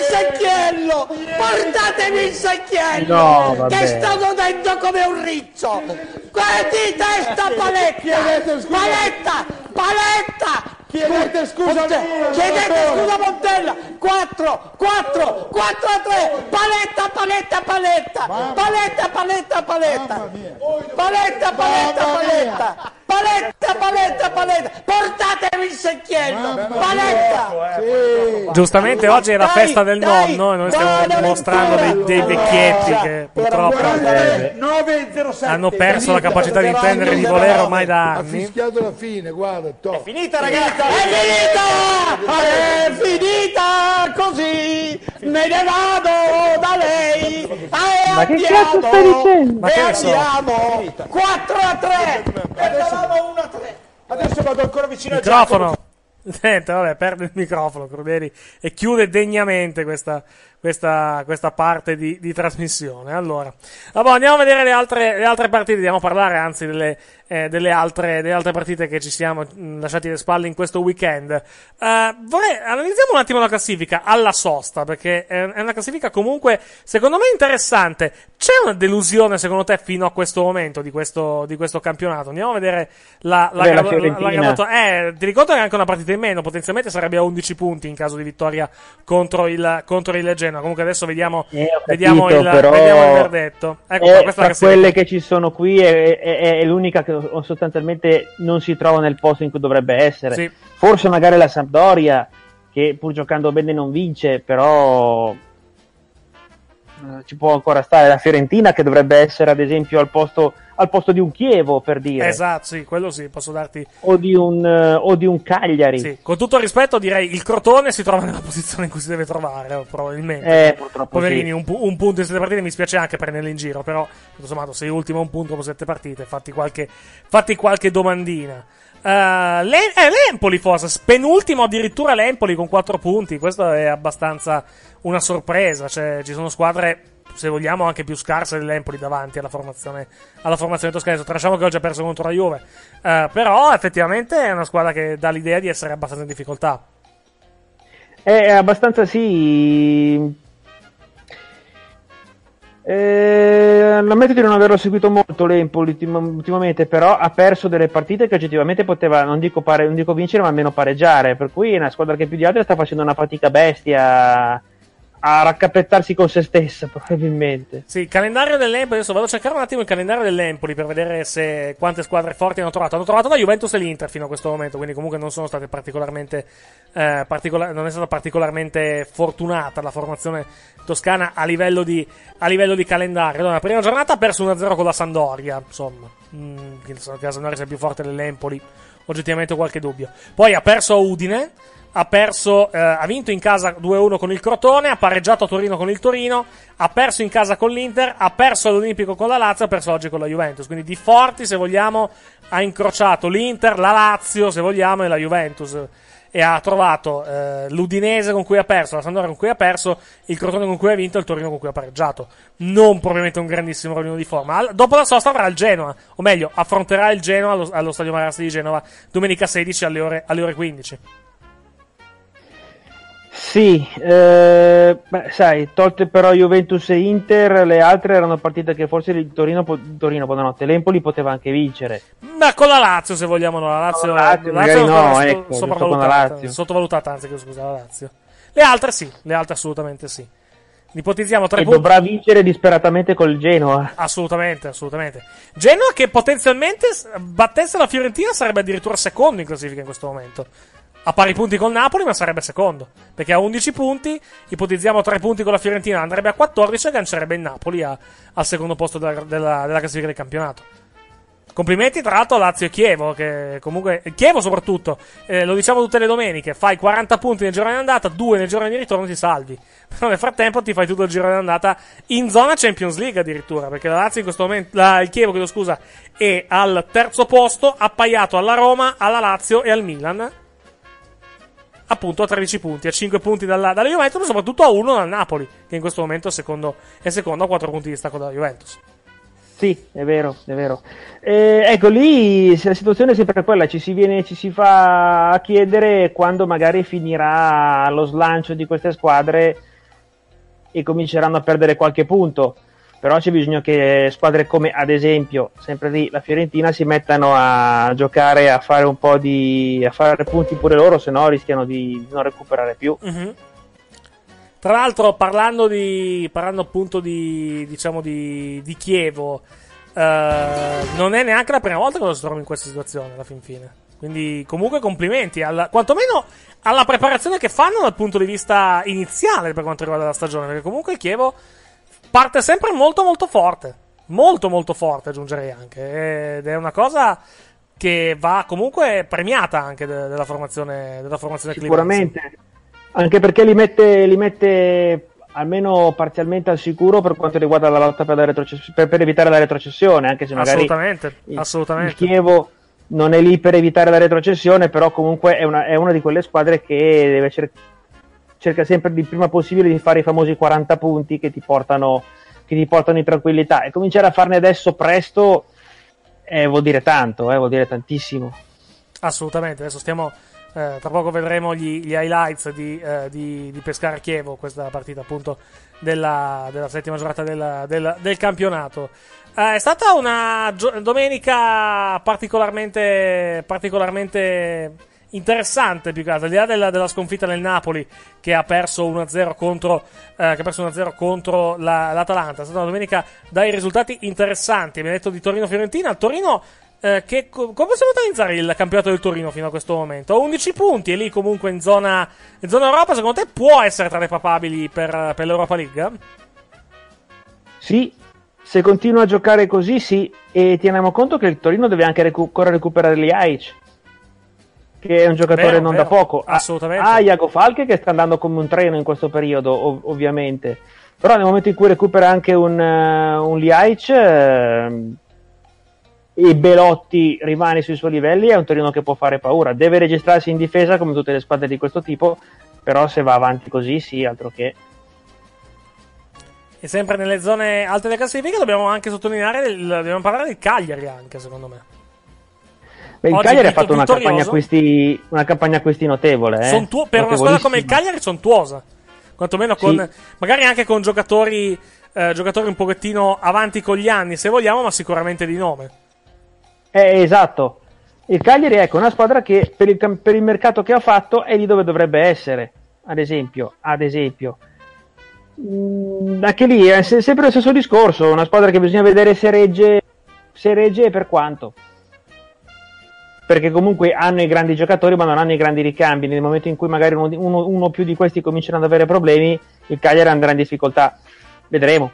Stiamo vedendo i gol dell'anticipo di ieri tra Pescara e Chievo. Questo è il primo gol, questo bel lancio per Meggiorini che supera il portiere del Pescara, mette il pallone in rete per il vantaggio appunto della formazione di Verona. Tra l'altro Meggiorini che fantacalcisticamente parlando rimane un giocatore abbastanza appetibile tutto sommato, un giocatore che magari passa anche inosservato in fase di asta, però comunque ha sempre numeri molto molto interessanti. Dario, adesso non so se tu l'hai preso, non credo, però no. È un giocatore comunque interessante. Ah sì, senz'altro. Picatra è un giocatore che tante volte non è, come hai detto tu, tante volte non ti aspetti, è uno di quella famiglia lì, appartiene a quella famiglia dei Meggiorini, dei Nestorovski per esempio, che è un altro che tanti avranno comprato a uno, invece sta cominciando a fare gol. Uh-huh. E che sono quelli che devi indovinare quando inizia la stagione. A questa categoria, a partire in certa misura, probabilmente anche che si è. Che è uno di quelli che infatti avevo cercato durante il fantacalcio, ma me l'avete strappato perché era abbastanza chiaro a tutti che sarebbe stato un gioiello abbastanza. Un giocatore abbastanza appetibile. E infatti si sta abbastanza confermando, effettivamente. Mentre invece della Lazio, cosa possiamo dire? Detto del. Comunque abbiamo detto che ha battuto l'Empoli, analizzando le partite più che altro della formazione empolese. Più che altro sembra effettivamente una buona stagione per Immobile, e questa per la nazionale è anche una buona notizia, direi. Sì, almeno lui, perché Insigne sembra partito malissimo, ma Immobile va molto bene, segna tanto, ha già fatto 4 gol. L'ha chiamato Ventura in nazionale, non ho visto. Chi, Insigne? No, Immobile. Dopo vado a vedere, perché dopo vediamo i convocati della nazionale per le prossime 2 partite, tra l'altro. Tra l'altro fammi controllare una cosa. Noi giochiamo giovedì, se non ricordo male, con la Spagna. e credo che sarà commentata, sì, sarà commentata dalla Jalapas, come tutte le partite della nazionale, su Rai 4 dalle ore 21. Quindi intanto stiamo ancora vedendo gli highlights della partita tra Udinese e Lazio, siamo in attesa più che altro degli altri due gol della formazione nazionale in questi highlights, che sono comunque belli lunghi della Lega Calcio, tipo 4 minuti di highlights. Ecco, questo è il secondo gol da parte di Keita. Ecco, Keita anche storia molto particolare quella di Keita, giocatore praticamente fuori rosa a inizio campionato, adesso rimesso, diciamo, in rosa e in formazione titolare, sta decisamente tenendo a galla la formazione laziale. Giocatore molto molto interessante che cioè, non ha fatto poche fiamme per essere venduto, si è messo praticamente fuori rosa da solo, sì. Solo che evidentemente hanno capito che di lui c'era oggettivamente bisogno e gli hanno detto: senti, se ti comporti come si deve vediamo anche di farti giocare, sì. Poi l'anno prossimo magari vai via, però quest'anno ormai sei qui, venderti non ti abbiamo venduto, renditi utile piuttosto. Esatto. Allora, le convocazioni per quanto riguarda la nazionale, adesso le andiamo a vedere più che altro appena possibile, perché metterò praticamente l'immagine in sovraimpressione, così almeno potremo commentare quello che ha deciso il commissario tecnico della nazionale. Ecco, non è questa, scusatemi, ecco, o meglio, l'immagine è questa, ma l'audio non doveva assolutamente partire. Eccoci qua. Allora, i portieri sono Buffon, Donnarumma e Perin. I difensori sono Astori, Barzagli, Bonucci, Chiellini, Criscito, Darmian, De Sciglio, Ogbonna e Romagnoli. I centrocampisti sono Bernardeschi, Bonaventura, Candreva, De Rossi, Florenzi, Montolivo, Parolo e Verratti. Gli attaccanti sono Belotti, Eder, Gabbiadini, Ciro Immobile, Pellè e Sansone. Prego un commento. L'ha chiamato. Sì, l'ha chiamato, sì. Ciro Immobile, sì. Non ha chiamato Balotelli, che comunque sta facendo bene in Francia, anche se è stato espulso oggi, però ha segnato.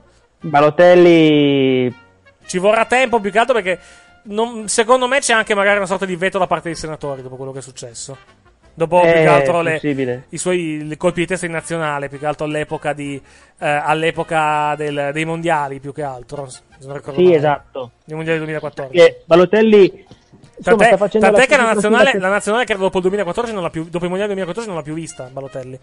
No, esatto. Ma al di là di tutto, Balotelli, diciamo che sta avendo lo stesso inizio che ha sempre avuto nelle squadre dove è andato, cioè all'inizio magari sì, si fa qualche atteggiamento un po' particolare, però i gol li fa, è dopo che lo voglio vedere.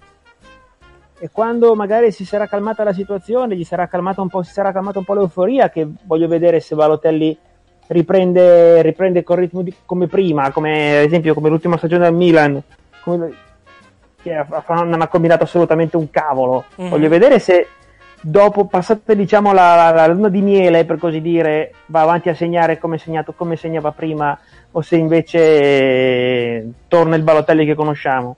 Purtroppo questa prima parte di stagione non è probante, perché sappiamo come Balotelli all'inizio. Mm-hmm. Io tanto stavo cercando gli highlights del campionato francese, vedere se c'è qualcosa per quanto riguarda il sito, anzi non il sito, chiedo scusa, la pagina YouTube, perché noi abbiamo la pagina di YouTube del campionato di Serie A, che non è purtroppo molto aggiornata, tant'è che i gol li mettono tipo il martedì addirittura, mentre invece per quanto riguarda il campionato francese stanno mettendo praticamente tutti i gol della giornata a partire dalla mezzanotte della domenica, quindi comunque sono abbastanza, come posso dire, abbastanza repentini, mentre invece la Liga li mette ancora prima, la Liga li mette tipo 10 minuti dopo la fine delle partite, per esempio. Questa è la differenza più che altro tra un campionato bello potente, bello seguito in giro per il mondo, e un campionato come il nostro, che in giro per il mondo non è seguitissimo, o perlomeno non è seguito come gli altri campionati europei. La Premier League, sai che credo che non abbia nemmeno la pagina su YouTube, per esempio, che sarebbe un pochettino l'eccezione che non conferma la regola in questo caso. No, conferma, non c'è la pagina della Premier League su YouTube, che è bizzarro, molto molto bizzarro oggettivamente, che non siano presenti. Tra l'altro, parlando di Liga Spagnola, vorrei sottolineare una statistica abbastanza particolare. L'Atletico Madrid oggi ha giocato contro il Valencia, se non ricordo male, ed è finita tra l'altro 2-0 per Atletico Madrid. Però volevo sottolineare la statistica del portiere del Valencia. Tu sai qual è la statistica di cui sto parlando? No. Allora, Diego Alves, il portiere del Valencia. Il portiere del Valencia ha parato quest'oggi il 19 calci di rigore parati dal portiere del Valencia su 41 calciati, per una percentuale del 46,3% dal 2007 a oggi, cioè da quando praticamente Diego Alves gioca nella Liga Spagnola. Direi che è un dato assolutamente degno di nota. Sì, poi si lamenta. E tra l'altro l'Atletico Madrid oggi ha sbagliato 2 rigori contro il Valencia, quindi la media si è alzata decisamente con i 2 rigori falliti dall'Atletico quest'oggi contro il Valencia. L'Atletico che comunque ha vinto, però insomma, errori tra l'altro di Griezmann e Gabi che hanno sbagliato appunto i rigori. Già per dire, sì, Antoni Zubizarreta si era fermato a 16, per esempio. Parliamo di una leggenda del calcio spagnolo. Dimmi. Ne avrà anche subito qualcuno di più. È la percentuale che mi interessa, che è davvero interessante. Sì. Sì. Oddio, bisogna vedere anche che difesa hai davanti. Per essere precisi, ringrazio Gol.com che mette questa statistica. Su 41 rigori calciatigli contro, quelli non realizzati in totale sono 21, perché sono 19 parati e 2 conclusioni fuori dallo specchio. Quindi la percentuale di rigori sbagliati contro Alves è superiore al 50%. Tant'è che lo chiamano Mister 50%. E questa è un'ottima notizia per Prandelli, che andrà ad allenare, anzi, allenerà il Valencia, perché ormai ha firmato, credo che comincia a giorni, tra l'altro, proprio dopo la sosta. Sì, era... Vai. Non sbaglio, era in tribuna già oggi, scusate, ho avuto un attimo di... No, non era in panchina oggi, era in tribuna. Sì, no, ecco, era in tribuna già oggi. Scusate lo sbadiglio, ma sono un po' in difficoltà. Vai tranquillo. Un po' corto. Abbiamo ancora una ventina di minuti, poi finiamo la puntata di questa sera. Tanto stavo guardando se c'erano già le prime pagine, ma è ancora prestino, sfortunatamente. Vai. No, basta, non ho molto da aggiungere, dai. Allora, andiamo a parlare più che altro delle altre partite che sono giocate questo weekend. Abbiamo detto della Fiorentina, che è un po' la delusione di questo campionato. Non abbiamo visto però gli highlights della gara del Torino contro la Fiorentina, che si è giocata tra l'altro in contemporanea alla partita del Milan contro il Sassuolo, giocata alle 18 per esigenze per appunto la partita della Fiorentina in Europa League, ed è stata una partita invece controllata dal Torino, notata e vinta anche abbastanza comodamente dalla formazione granata, no Dario? Sì, beh, si torna a quello che dicevamo prima, il Torino sta sfruttando l'ottimo momento di Iago Falque e del suo attacco. Dall'altra parte la Fiorentina oggettivamente fa comunque una fatica bestia a fare gioco e a vincere, si è vista anche nelle partite precedenti. L'unico gol è arrivato con Babacar solamente praticamente a 5 minuti dalla fine. E il fatto che Babacar sia uno dei più prolifici attaccanti della Fiorentina credo che la dica lunga sulla situazione della formazione della Fiorentina, Sosa, perché... Esatto. Perché per il resto gli attaccanti della Fiorentina sono abbastanza inesistenti. Dai, quello che ha segnato di più, perché sto guardando la classifica dei marcatori della Fiorentina, nelle prime posizioni non c'è nessuno a parte Babacar a 2 punti, perché a 3 c'è Verdi, Salah, Petagna, Perotti, Nestorowski e Destro, a 4 Milik, che si è Immobile, Iago Falqué, De Frel, Borriello, poi Dzeko, Caglione, Belotti a 5, Icardi, Higuain e Bacca a 6. Quindi il marcatore, quello che ha fatto più gol della Fiorentina è Babacar, ha fatto 2 gol in 7 partite, credo che sia un dato assolutamente preoccupante per la formazione fiorentina. Sì, è vero. Perché ti mostra tutta la fatica maledetta che fa la Fiorentina a creare anche occasioni da gol, a mettere i suoi giocatori in condizione di segnare. Poi quando questi le hanno, magari non la mettono, e il problema si ripete. Però la Fiorentina fa comunque una fatica maledetta. Sì. Che poi comunque il centrocampo della Fiorentina direi che è tutto tranne che scarso, oggettivamente, perché Borca Valero, insomma, lo stesso Baden non mi sembra un brutto giocatore, oggettivamente, però effettivamente fa molta fatica la Fiorentina a creare occasioni assolutamente degne di nota. Altre partite che abbiamo visto in questo weekend, parlavamo del Palermo. Detto che ormai abbiamo parlato che Fabio punta moltissimo su Nestorowski, Palermo è comunque in fondo praticamente alla classifica, sta lottando per non retrocedere. La Sampdoria invece anche, cioè comunque da quelle parti e comunque da quelle parti lotta anche lei per non retrocedere. Più che altro pare che ci siano grossi problemi in arrivo per il presidente della Sampdoria Ferro, che non era nemmeno allo stadio tra l'altro quest'oggi per vedere la gara tra i blucerchiati e i rosanero. Pare che ci siano problemi di tipo legale in arrivo per Ferrero. Vedremo se sarà effettivamente così. Comunque la Sampdoria, parlando di squadre che sono tenute abbastanza a galla gli attaccanti, ma nemmeno poi tanto, e ha solo un punto dalla zona retrocessione, perché Pescara e Palermo sono terzultimi a 6 punti, poi c'è l'Empoli a 4, Crotone a 1, e la Sampdoria è immediatamente sopra queste squadre, insieme all'Udinese, di cui parleremo tra poco, perché l'Udinese ha cambiato allenatore, o meglio ha cacciato l'allenatore Iachini, e avremo ore, penso, il nome del nuovo allenatore. Dario. Sì, ora il Palermo è lì dove deve essere, perché ha pescato questo paio di gol di Nestorowski, ma per il resto è una squadra veramente che, se vai a vedere la rosa e i giocatori che manda in campo, è costruita da giocatori di cui onestamente pochissimi hanno sentito parlare. Il livello rimane comunque basso. La Sampdoria è un caso un po' particolare, perché la Sampdoria gioca anche abbastanza bene. Minchia, non avevo visto la Sampdoria. Caspita, bello anche questo, molto simile al gol di Locatelli a livello di... esatto. Forse ancora più difficile, tra l'altro. La Sampdoria gioca anche abbastanza bene, e ha anche un grandissimo attaccante, perché Muriel in questa squadra, un Muriel che gioca così è sprecato. Ma non segna però, eh. Però non segna, esatto, appunto quello è il problema. La Sampdoria gioca bene ma segna pochissimo. Ha grandi attaccanti la Sampdoria, perché comunque anche Muriel e Quagliarella sono tutt'altro che scarsi come attaccanti, però non segnano, c'è poco da fare. No, esatto, segnano pochissimo e subiscono comunque più di quello che ti aspetti. Il risultato è che la Sampdoria, secondo me, anche Giampaolo non lo vedo messo benissimo, come durata in panchina, al di là del fatto che probabilmente non c'è fra poco non avrà un presidente che lo potrà esonerare. Ma sì, va detto che comunque Giampaolo fa anche le nozze coi fichi secchi, va detto questo. Sì, assolutamente. Ecco, parlando di Genovane, stiamo vedendo la partita tra Bologna e Genoa e l'espulsione da cretino di Gastaldello, che è il devi morire della giornata, a mani assolutamente basse.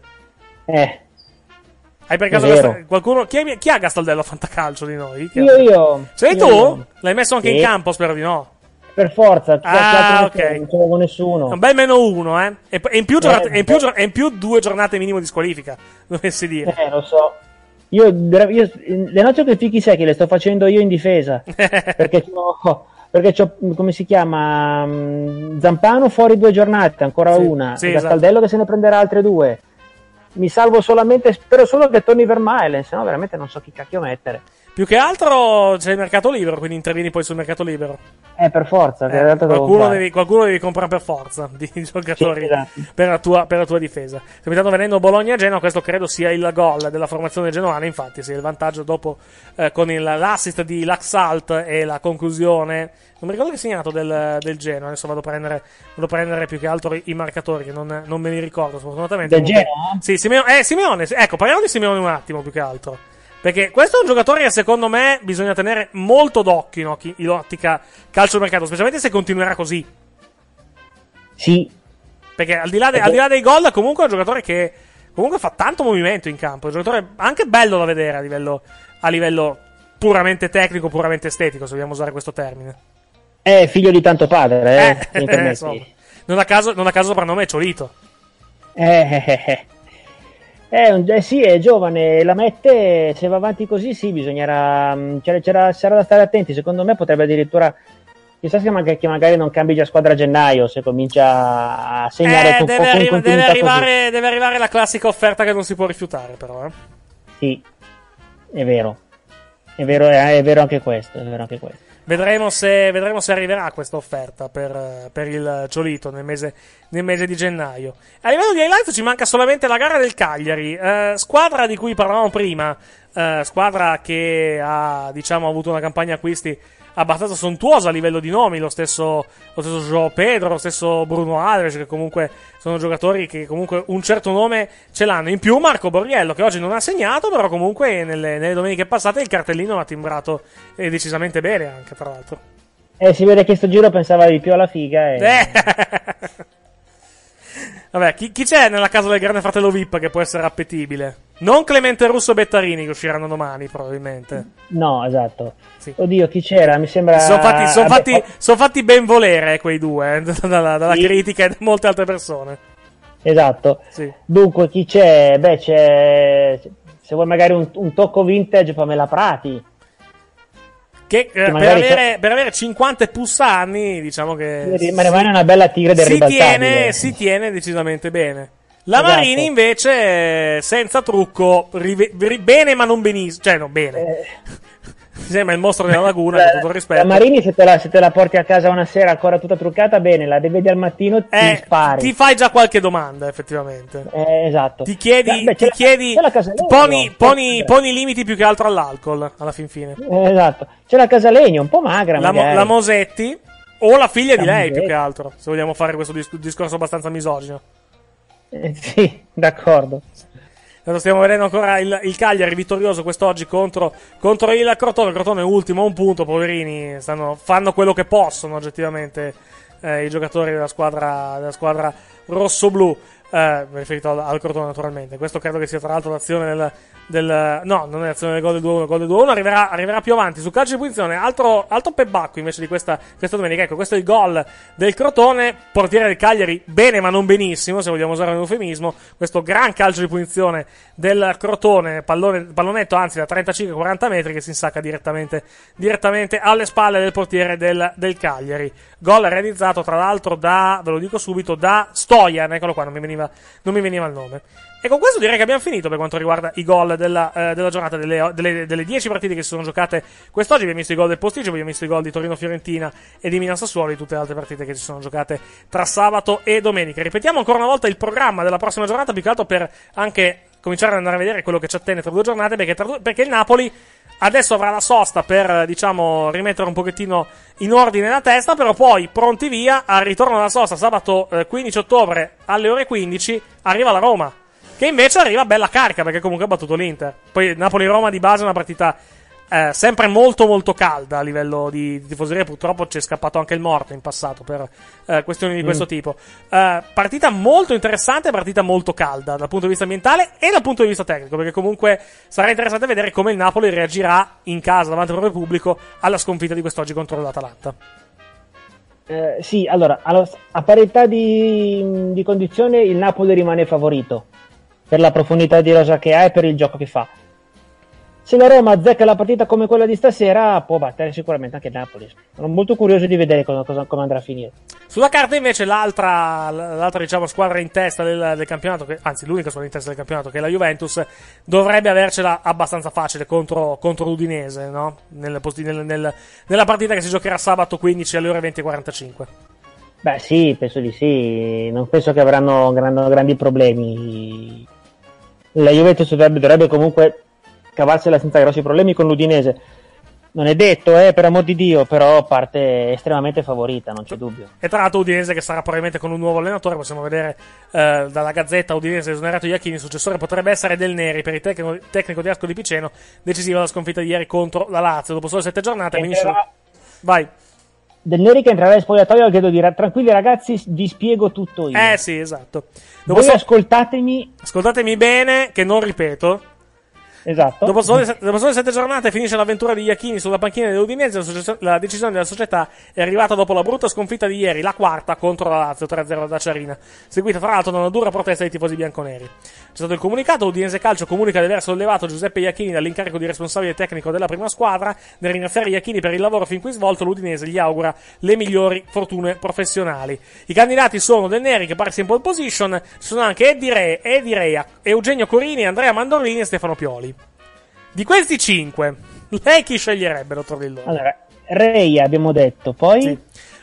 Corini. Sì. Mandorlini. Sì, Pioli. E basta, e Del Neri, che è candidato. Rei, Corini, Mandorlini, Pioli. E Gigi Del Neri. Gigi Del Neri, urca bestia. Allora, vediamo, andiamo per esclusione. Corini no. Reia, dove era finito Reia? Vabbè. Allenava l'Atalanta, no? L'anno scorso, o sbaglio? Sì, mi sembra di sì. Mandorlini, sì, Se non si mette ad augurare la morte a nessuno, potrebbe anche andare bene. Sì. E quando ci sarà Udinese-Napoli, più che altro, che sarà un problema.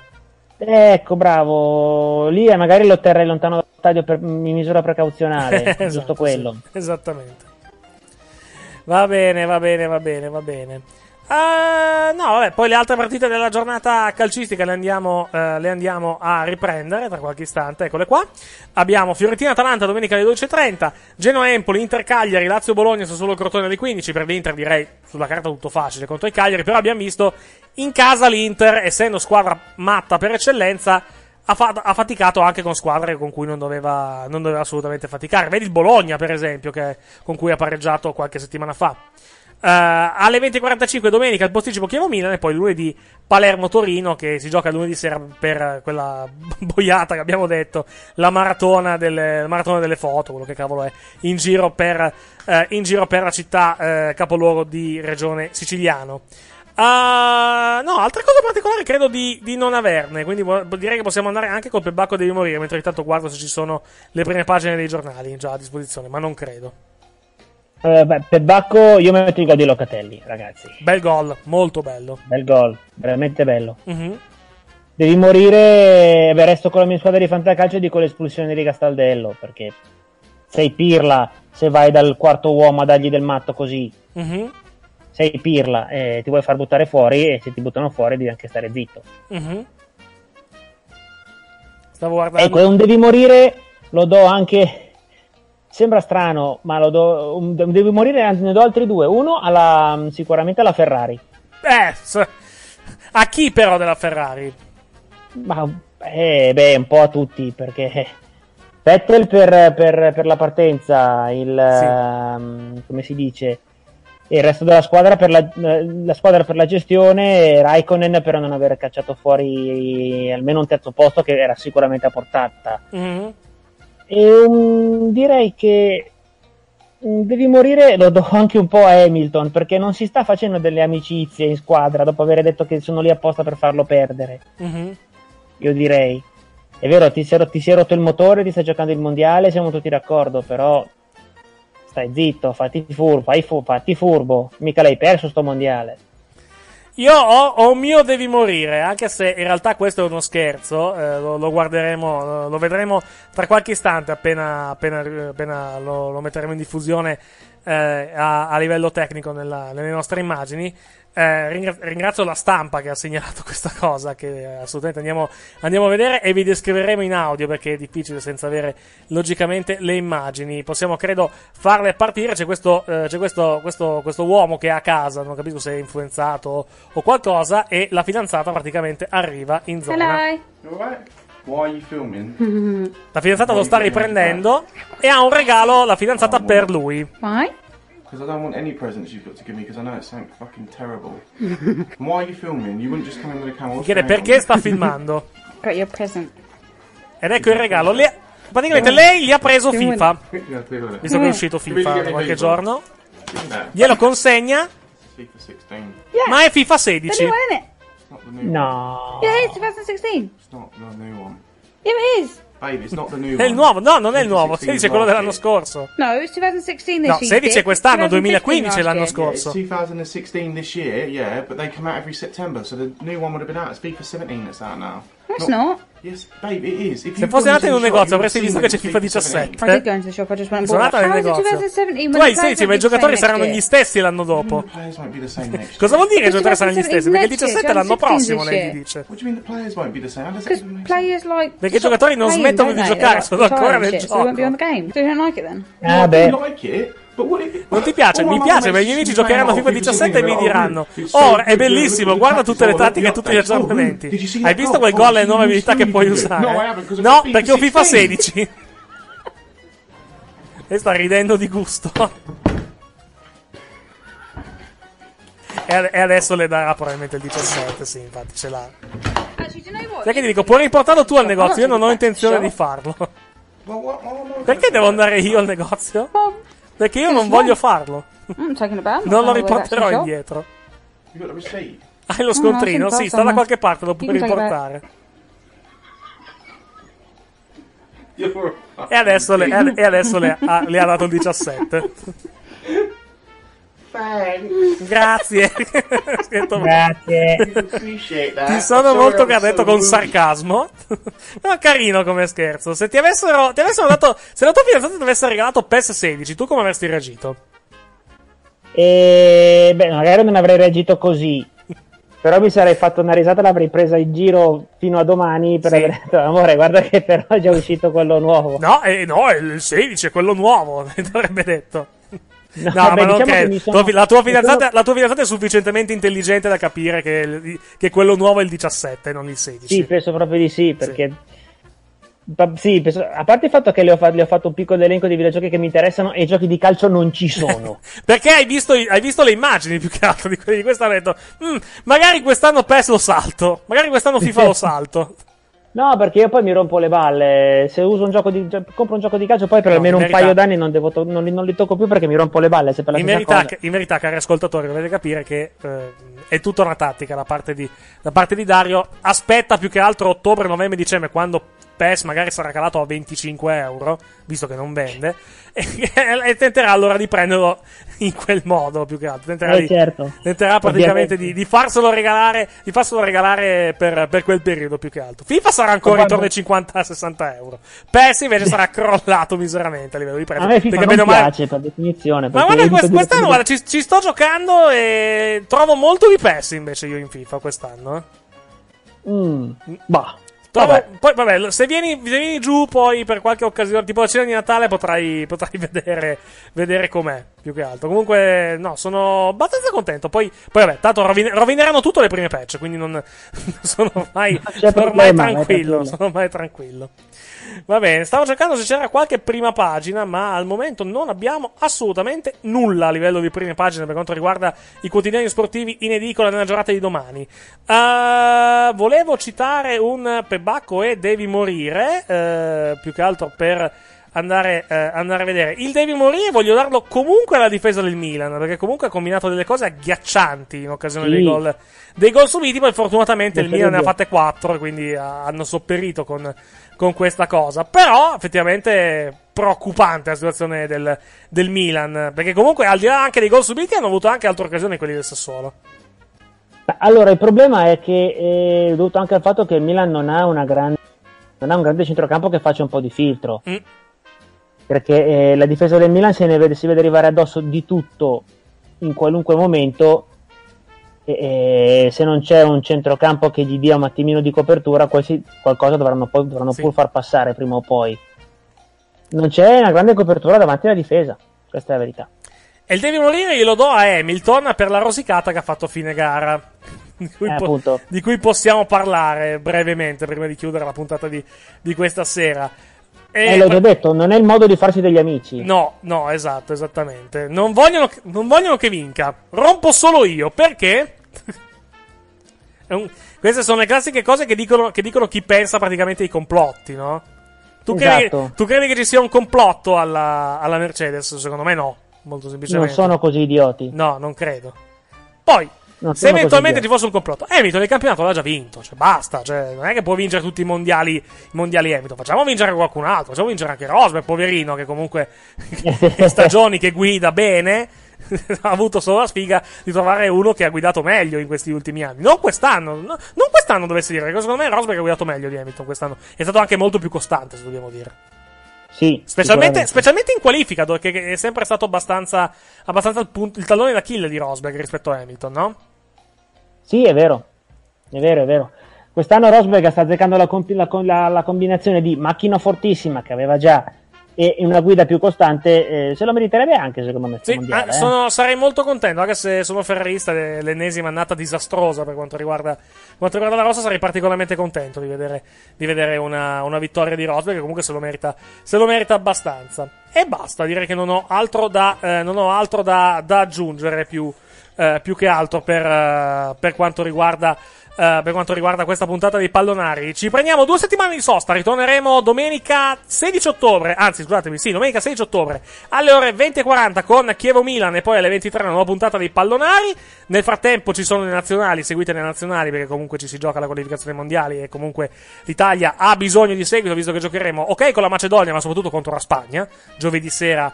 Dove giochiamo tra l'altro con la Spagna? A Torino, credo. Non lo so, Italia Spagna credo che sia a Torino, allo Juventus Stadium. Sì, infatti, allo Juventus Stadium si gioca buonanotte, Italia Spagna, e poi con la Macedonia dovremmo giocare in trasferta, non ricordo dove. Credo che ci siano anche i biglietti tra l'altro in verità per la gara allo Juventus Stadium, contato che lo Juventus Stadium è un po' più piccolino rispetto agli altri stadi, se volete andare a vedere la partita vi conviene affrettarvi. Noi torneremo domenica 16, come detto, grazie a Dario Lilloni. Grazie a voi, buonanotte. Grazie ad Andrea Negro che ci ha fatto compagnia in precedenza. Grazie a voi che ci avete ascoltato fino a questo momento. Chiudiamo qua con i pallonari. Appuntamento, come detto, a domenica 16 ottobre, ore 20:40 per Chievo Milan, che seguiremo con la radiocronaca del fu direttorissimo di Milan TV, Mauro Suma. E dalle 23 il nostro classico talk post partita per parlare di tutto quello che sarà successo nella 8ª giornata del campionato di Serie A. Grazie per averci ascoltato. Buonanotte, alla prossima. Ciao. In seguito al recente devastante terremoto che ha colpito il centro Italia, il Dipartimento di Protezione Civile ha attivato un numero telefonico solidale per sostenere la popolazione così duramente provata. Dona subito €2 in favore dei terremotati. È sufficiente inviare un SMS da cellulare o telefonare da fisso al numero 45500. Per informazioni www.protezionecivile.gov.it. 45500. €2 per tornare a vivere.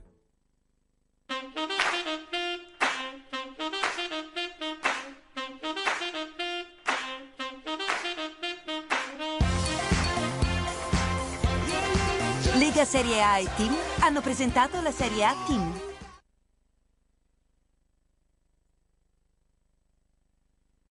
As humans, we're naturally driven by the search for better. But when it comes to hiring, the best way to search for a candidate isn't to search at all. Don't search, match with Indeed. When I was looking to hire someone, it was so slow and overwhelming. I wish I had used Indeed. If you need to hire, you need Indeed. Indeed is your matching and hiring platform, with over 350 million global monthly visitors according to Indeed data, and a matching engine that helps you find quality candidates fast. Ditch the busy work. Use Indeed for scheduling, screening, and messaging so you can connect with candidates faster. And Indeed doesn't just help you hire faster. 93% of employers agree Indeed delivers the highest quality matches compared to other job sites, according to a recent Indeed survey. And listeners of this show will get a $75 sponsored job credit to get your jobs more visibility at Indeed.com/podcast. That's Indeed.com/podcast. Terms and conditions apply. Judy was boring. Hello. Then Judy discovered Chumbacasino.com. It's my little escape. Now Judy's the life of the party. Oh, baby, mama's bringing home the bacon. Whoa, take it easy, Judy. The Chumba life is for everybody. So go to Chumbacasino.com and play over 100 casino-style games. Join today and play for free for your chance to redeem some serious prizes. Chumbacasino.com. No purchase necessary. Void where prohibited by law. 18+ terms and conditions apply. See website for details.